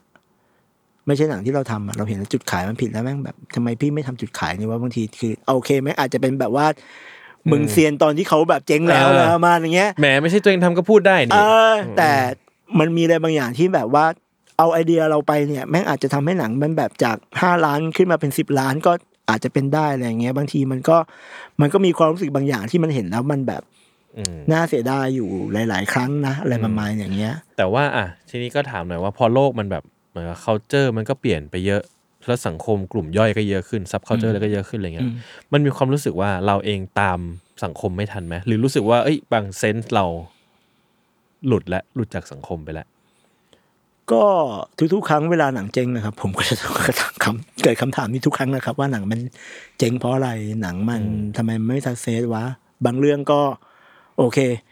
ครึ่งหนึ่งพูดอ่านายทุนครึ่งหนึ่งต้องรับผิดชอบ เราเองครึ่งหนึ่งก็ต้องรับผิดชอบ แต่ว่าหลาย ๆ ครั้งอะมันก็จะต้องมีคำถามว่าแบบว่าเฮ้ยเออมันเจ๊งเพราะอะไรซึ่งอันเนี้ยมันไม่เกี่ยวกับเรื่องโซเชียลละแต่พอยุคนี้พอพออะไรมากขึ้นอะ ผมว่าเราต้องคิดให้มันเยอะขึ้น แต่ก็ต้องยอมรับว่าเราคิดกันน้อยลง คนทำโปรโมทก็คิดกันน้อยลง เนื่องจากว่ามันอาจจะไม่มีเวลา หรือเขารับรู้แค่ว่าอะ ก็ก็ลงโปสเตอร์ในโซเชียลก็พอไหมอะไรประมาณเนี้ยหลาย ๆ ครั้งเริ่มผมเริ่มเจอเจอเคสแบบว่า ไม่ต้องถ่ายสตูดิโอก็ได้มั้งอืมเอาภาพจากหนังมาเพราะว่าหนังมันเป็นเฮดฟูเฮดดีมันสามารถอืมเอามาขยายทำได้คือหลาย ๆ ครั้งเนี่ย เนี่ย พอเทคโนโลยีหลาย ๆ ครั้งเขาเห็นนะว่ามันสามารถแปลเปลี่ยนทำอะไรได้เนี่ยเขาก็เริ่มใส่ใจกับมันน้อยลงอะก็ก็ต้องยอมรับว่ามูลค่าในการ ชิ้นงานในการจ้างเนี่ยมันก็จะน้อยลงตามไป เพราะเขาจะรู้สึกว่าเออก็ก็ มันก็ไม่ได้ยากขนาดนั้นไม่ได้เลยยาก อืมมูลค่าของวิชาชีพมันก็จะน้อยลงน้อยลงน้อยลง ซึ่งก็ก็จากที่เคยคุยกับหลาย ๆ คนที่ทำในวงการเนี่ยเขาก็เริ่มรู้สึกแล้วว่าเออแม่งน้อยลงจริง ๆ แล้วแม่งก็ไม่สามารถหวนกลับมาแบบอืมมูลค่าที่แบบว่าเราเคยทำได้อีกอืมซึ่งมันต้จะกลับไปตรงที่ว่าเพราะว่า หน้าหนังเองก็อาจจะไม่ใช่ตัวชี้วัดอย่างที่พี่สิงห์บอก ใช่เหมือนอดีตแล้วด้วยก็ได้ มันก็อาจจะใช่แค่ออกก็มีเพราะว่าต้องมี ใช่ เพราะโอเคสร้าง awareness ไปแต่สื่อท้ายแล้วเขาอาจจะไปหวังว่าสิ่งอื่นจะช่วยเป็นกระแสทำให้หนังมันได้เงินมากกว่า ใช่ ซึ่งอันนี้ก็เอ่อบอกเอ่อสตูดิโอนั่นนะครับ ว่าดรเฮสก็สามารถทำโซเชียลได้นะ คือหลายๆครั้งอะมันเห็นโซเชียลอะเราก็รู้สึกว่าเราก็คันไม้คันมือนะ โซเชียลตอนเนี้ยหลายๆ หลาย ๆ บริษัทเนี่ยแทบจะไม่ได้ใช้มืออาชีพแล้วนะอืม ใช้เด็กใช้อะไรเพราะเขารู้สึกว่าเด็กอะมันไวไงอืมแล้วเขาเองเขาก็ไม่ได้ต้องการคุณภาพหรือคุณ i t y อะไรมากมาย ก็แค่แบบอาจจะทำมีมอ่าทำอะไรแล้วก็ปึ๊กปั๊บปึ๊กปั๊บบางทีแม่งก็แชร์กันไปเป็นพันแชร์หมื่นแชร์อะไรประมาณเงี้ยแม่งก็ยิ่งแบบลดถดถอยในในตัวเอง ซึ่งอันเนี้ยอืมเราก็ต้องยอมรับว่าผมในฐานะที่แบบว่าผมไม่ได้ทำแค่แค่หน้าหนังนะ ผมทำผมทำ content ด้วยอ่าคือ เราก็รู้สึกว่าไอ content ที่เราตั้งใจเนี่ยแม่งไม่เท่ากับ content ที่แบบว่าใช้ใช้เวลาในการคิดแป๊บเดียวกูขอตลกก่อนแล้วกูก็นั่นแหละ เออมันเป็นการต่อสู้ที่แม่งแบบค่อนข้างที่จะโดดเดี่ยวแล้วก็ลำบาก อืมคือตอนเนี้ยงานที่เราเทสทำอะก็เกิดจากความไว้เนื้อเชื่อใจของของคน generation เดียวกัน ที่เขาก็รับรู้ว่า เออเห็นผลงานเราเห็นรับรู้ว่าเรา เราไม่ได้แบบเป็นพวกแค่แบบสักแต่ว่าทำนะอะไรประมาณเงี้ยเราก็ยังทำทำในสิ่งที่ยี่สิบปีที่เราต้องทำได้อยู่ แต่ว่าอะรูปแบบอาจจะมีการเปลี่ยนแปลงสมัยก่อนเราทำแอดให้ไทยรัฐวันละตัววันละตัวไม่รู้ไม่รู้ไม่รู้จัดทันปะจัดก็ยังไม่ทันมั้ง น่าจะไม่ทันเออเรายังทำแอดวันละตัวสองตัวตอนนี้มันก็ย้ายจากแอดแอดไทยรัฐไปอยู่หน้าเพจของบริษัทหนังแต่ละเราก็ยังสามารถทำได้ ฉะนั้นเนี่ยรูปแบบมันเปลี่ยนไปแต่ว่า บางสิ่งบางอย่างมันก็ยังคงเดิมนะเราก็ยังต้องตัดตัวอย่างเหมือนเดิม เพราะว่าตัวอย่างมันก็มันอาจจะไม่ได้เป็นตัวชี้วัดเหมือนสมัยก่อนแล้ว มันอาจจะไม่ได้เป็นจะต้องแบบฉายในโรงที่แบบว่าจะต้องดูในโรงเพราะคนไม่ค่อยดูในโรงแล้วแต่ว่า YouTube เขาก็ยังต้องเปิดดูอยู่อืมมันจำเป็นไหมมันไม่จำเป็นแต่ว่ามันยังต้องมีอยู่ อืมหนังเรื่องไหนไม่มีโปสเตอร์ ก็ไม่มีใครรับรู้โปสเตอร์ออกมาน้อย คนก็ไม่คนก็ไม่รับรู้ว่ามันมีมีหนังเรื่องนี้อยู่ อืม ใดๆก็ตามแต่คือ การทำหน้าหนังมันจะมีความจำเป็นอยู่ แต่ว่าโอเคนั่นแหละ เราพบว่าอุตสาหกรรมหนังเนาะมันอยู่ด้วยความที่ที่พอหนังมันเจ๊งเยอะๆเขาก็จะต้องตัดบางสิ่งที่มันไม่จำเป็น ซึ่งก็นั่นแหละ คนทำหน้าหนังเนี่ยจะเป็นจะเป็นคนที่อยู่นอกวงโคจรของอุตสาหกรรมมากที่สุด เนื่องจากว่าอย่างที่บอกเราไม่ได้ไปดูกอง เราไม่ได้ไปอะไรกับเขาเราแค่เป็นคนข้างนอกที่แบบว่า ทำหน้าที่ของเราเองอะไรประมาณอย่างเงี้ย มันก็จะต้องถูกตัดไปอย่างง่ายดายอืมเออ ซึ่งก็อืมก็เราก็พยายามจะปรับเปลี่ยนนะฮะอืมแต่แต่ว่าแต่ว่ามีความคิดว่าตัวเองก็ตามตามเทรนด์หรือตามโลกสมัยใหม่ความสนใจสมัยใหม่ไม่ทันคือหมายว่าวิธีคิดมันอาจจะแบบไม่ได้ match กับการทำงานสมัยนี้แล้ว คนอื่นไม่รู้ครับแต่ผมตามทันครับ ผมยังเป็นคนที่นำเทรนด์ครับ แม้จะผมจะอายุเลขสี่ผมยังต้องตามเทรนด์ครับ โอเคเออ มันก็ต้องตามอะอ่าก็เข้าใจคือเข้าใจคือเข้าใจคือการสื่อสารน่ะ เราก็ยังยืนยันคำเดิมว่า เราก็ยังอยากเราต้องขายเด็กเนาะเพราะว่า จุดเออมันเป็นกลุ่มลูกค้ารายใหญ่ ของกลุ่มลูกค้ารายใหญ่ของทุกที่ยุคทุกสมัยแหละใช่กลุ่มวัยรุ่นเขาก็ยังมองว่าโรงหนังมันมันมันมันสามารถทำอะไรได้มากกว่าการดูหนังหมายถึงว่า มันเป็นจุดเริ่มต้นของการพาไปเดทมันเป็นจุดเริ่มต้นของการแบบรวมกวนกันไปดูหนัง มันสร้างคอมมูนิตี้อะไรบางอย่างคือ คือเราก็ยังเราก็ยังต้องใช้ เรายังต้องทำตามให้ทันอะเพราะในเมื่อเราต้องตามตามเขาให้ทันอะ เราก็ต้องแบบเดินตามเขาไปให้ได้ครับ เพียงแต่ว่าอย่างที่บอกว่า พอเมื่อเราต้องมาอยู่กับ เมื่อเราต้องทำหนังอะคือเดี๋ยวเนี้ยผมบอกเลยว่า การที่เรามานั่งบอกว่าอ่ากลุ่มเป้าหมาย t a r g e t group เนี่ยเป็นผู้ชายหกสิบเปอร์เซ็นต์ผู้หญิงหกสิบสี่สิบเปอร์เซ็นต์แม่งไม่ไม่ไม่ไม่ได้แล้ว ไม่ได้แล้วอืมคือแม่งทำไงก็ได้ให้แบบว่าคนที่คนคนนั้นน่ะเขาอาจจะแบบเป็นเป็น subculture ที่แม่งแบบซ้อนซ้อนซ้อนซ้อนไปอีกเรื่อยๆอะไรเงี้ยทำให้เขาไปดูให้ได้ ซึ่งเราก็ไม่ได้หวังว่ามันหนังมันจะได้แบบร้อยล้านหรืออะไรละแต่ว่าเนี่ยพอพอ ที่หยดมานี่เริ่มกลับมาอีกแล้วนะกลับมาแบบ เออก็นี่ไงก็ที่หยดมันทำได้ไงมันทำให้ห้าร้อยล้านก็ทำได้อยู่ก็เริ่มกลับมามองแบบภาพรวมอีกแล้วอะไรประมาณนี้อืมครับโอเคคำถามสุดท้ายเลยแล้วกันครับ จริงๆผมว่าเราก็เราก็ได้คุย ซึ่งมันก็แตกคำตอบนี้ไปประมาณหนึ่งแล้ว แต่ถามเพื่อแบบปิดท้ายไปเลยนะครับว่าเออคิดว่าวิธีการโปรโมทแบบเดิมๆอะยังใช้ได้ผลในปัจจุบันไหมครับ ย้ำอีกทีนะครับว่าไม่ได้ผลแล้วก็ได้ผลอืม ได้ผลก็คือ อย่างที่บอกอะถ้าเราย้อนกลับไปดูหนังอย่างหนังอย่างหนังมาเวลปีสองปีที่ผ่านมาเนี่ย ผมรู้สึกมันมีการสะดุดอะไรบางอย่างในการในการวางหน้าหนังของเขาอยู่อะอืมนั่นมันทำให้เรารู้ว่าการทำหน้าหนังมันเป็นเรื่องจำเป็น อืมหมายถึงว่าโอเคหมายถึงว่า ถ้าเราต้องต้องต้องมองจากหน้าหนังแล้วดูว่าตลาดจะจะ feedback กับมันยังไงอ่าใช่ไหมเออออืม คือคือผมรู้สึกว่าเนี่ยมันเกิดจากการที่เขาเขาไม่ได้วางแผนในการทำหน้าหนังให้มันน่าดูอะอืมมันก็เลยทำให้หนังมันไม่แล้วอืมไม่ success ผมว่าเคสอย่างมาเวลมันอาจจะเป็นเรื่องแบบว่า จุดหนึ่งอะproduct เขามันดี ดีมาก แล้วหน้าหนังอะไม่ต้องดีก็ขายได้ แต่พอมาถึงวันหนึ่งที่เรารู้เราเองโดยทั่วไปทั่วกันแล้วเนี่ยรู้สึกว่าหนังมันไม่ได้ดีแล้วอะ product ไม่ได้ดีแล้วอะอืมแล้วหน้าหนังก็ไม่น่าดูอีก มันก็เลยอาจจะไม่เหลืออะไร ใช่เออคือคือนั่นแหละหน้าหนังยังเป็นเรื่องสำคัญอยู่สำหรับสำหรับผมนะ ผมยังรู้สึกว่าเรายังจะต้องตบตีหรือเราควรจะต้องพูดคุยกันนะไม่ใช่อยากให้แบบว่าหนังแบบตายไปโดยที่มันแบบไม่ได้อะไรโดยที่ทุกคนก็คิดว่าอ๋อก็ก็เดี๋ยวนี้เทคโนโลยีมันทำใครก็ทำได้แล้วประมาณเนี้ยผมยังรู้สึกว่า มันยังจะยังจะจำเป็นต้องมีผมอยู่ อืมเพื่อให้หนังมันดูอืม ดีขึ้น แต่ว่าอันเนี้ยเราก็ต้องมานั่งดูว่านายทุนเขาจะเปลี่ยนความคิดของเรา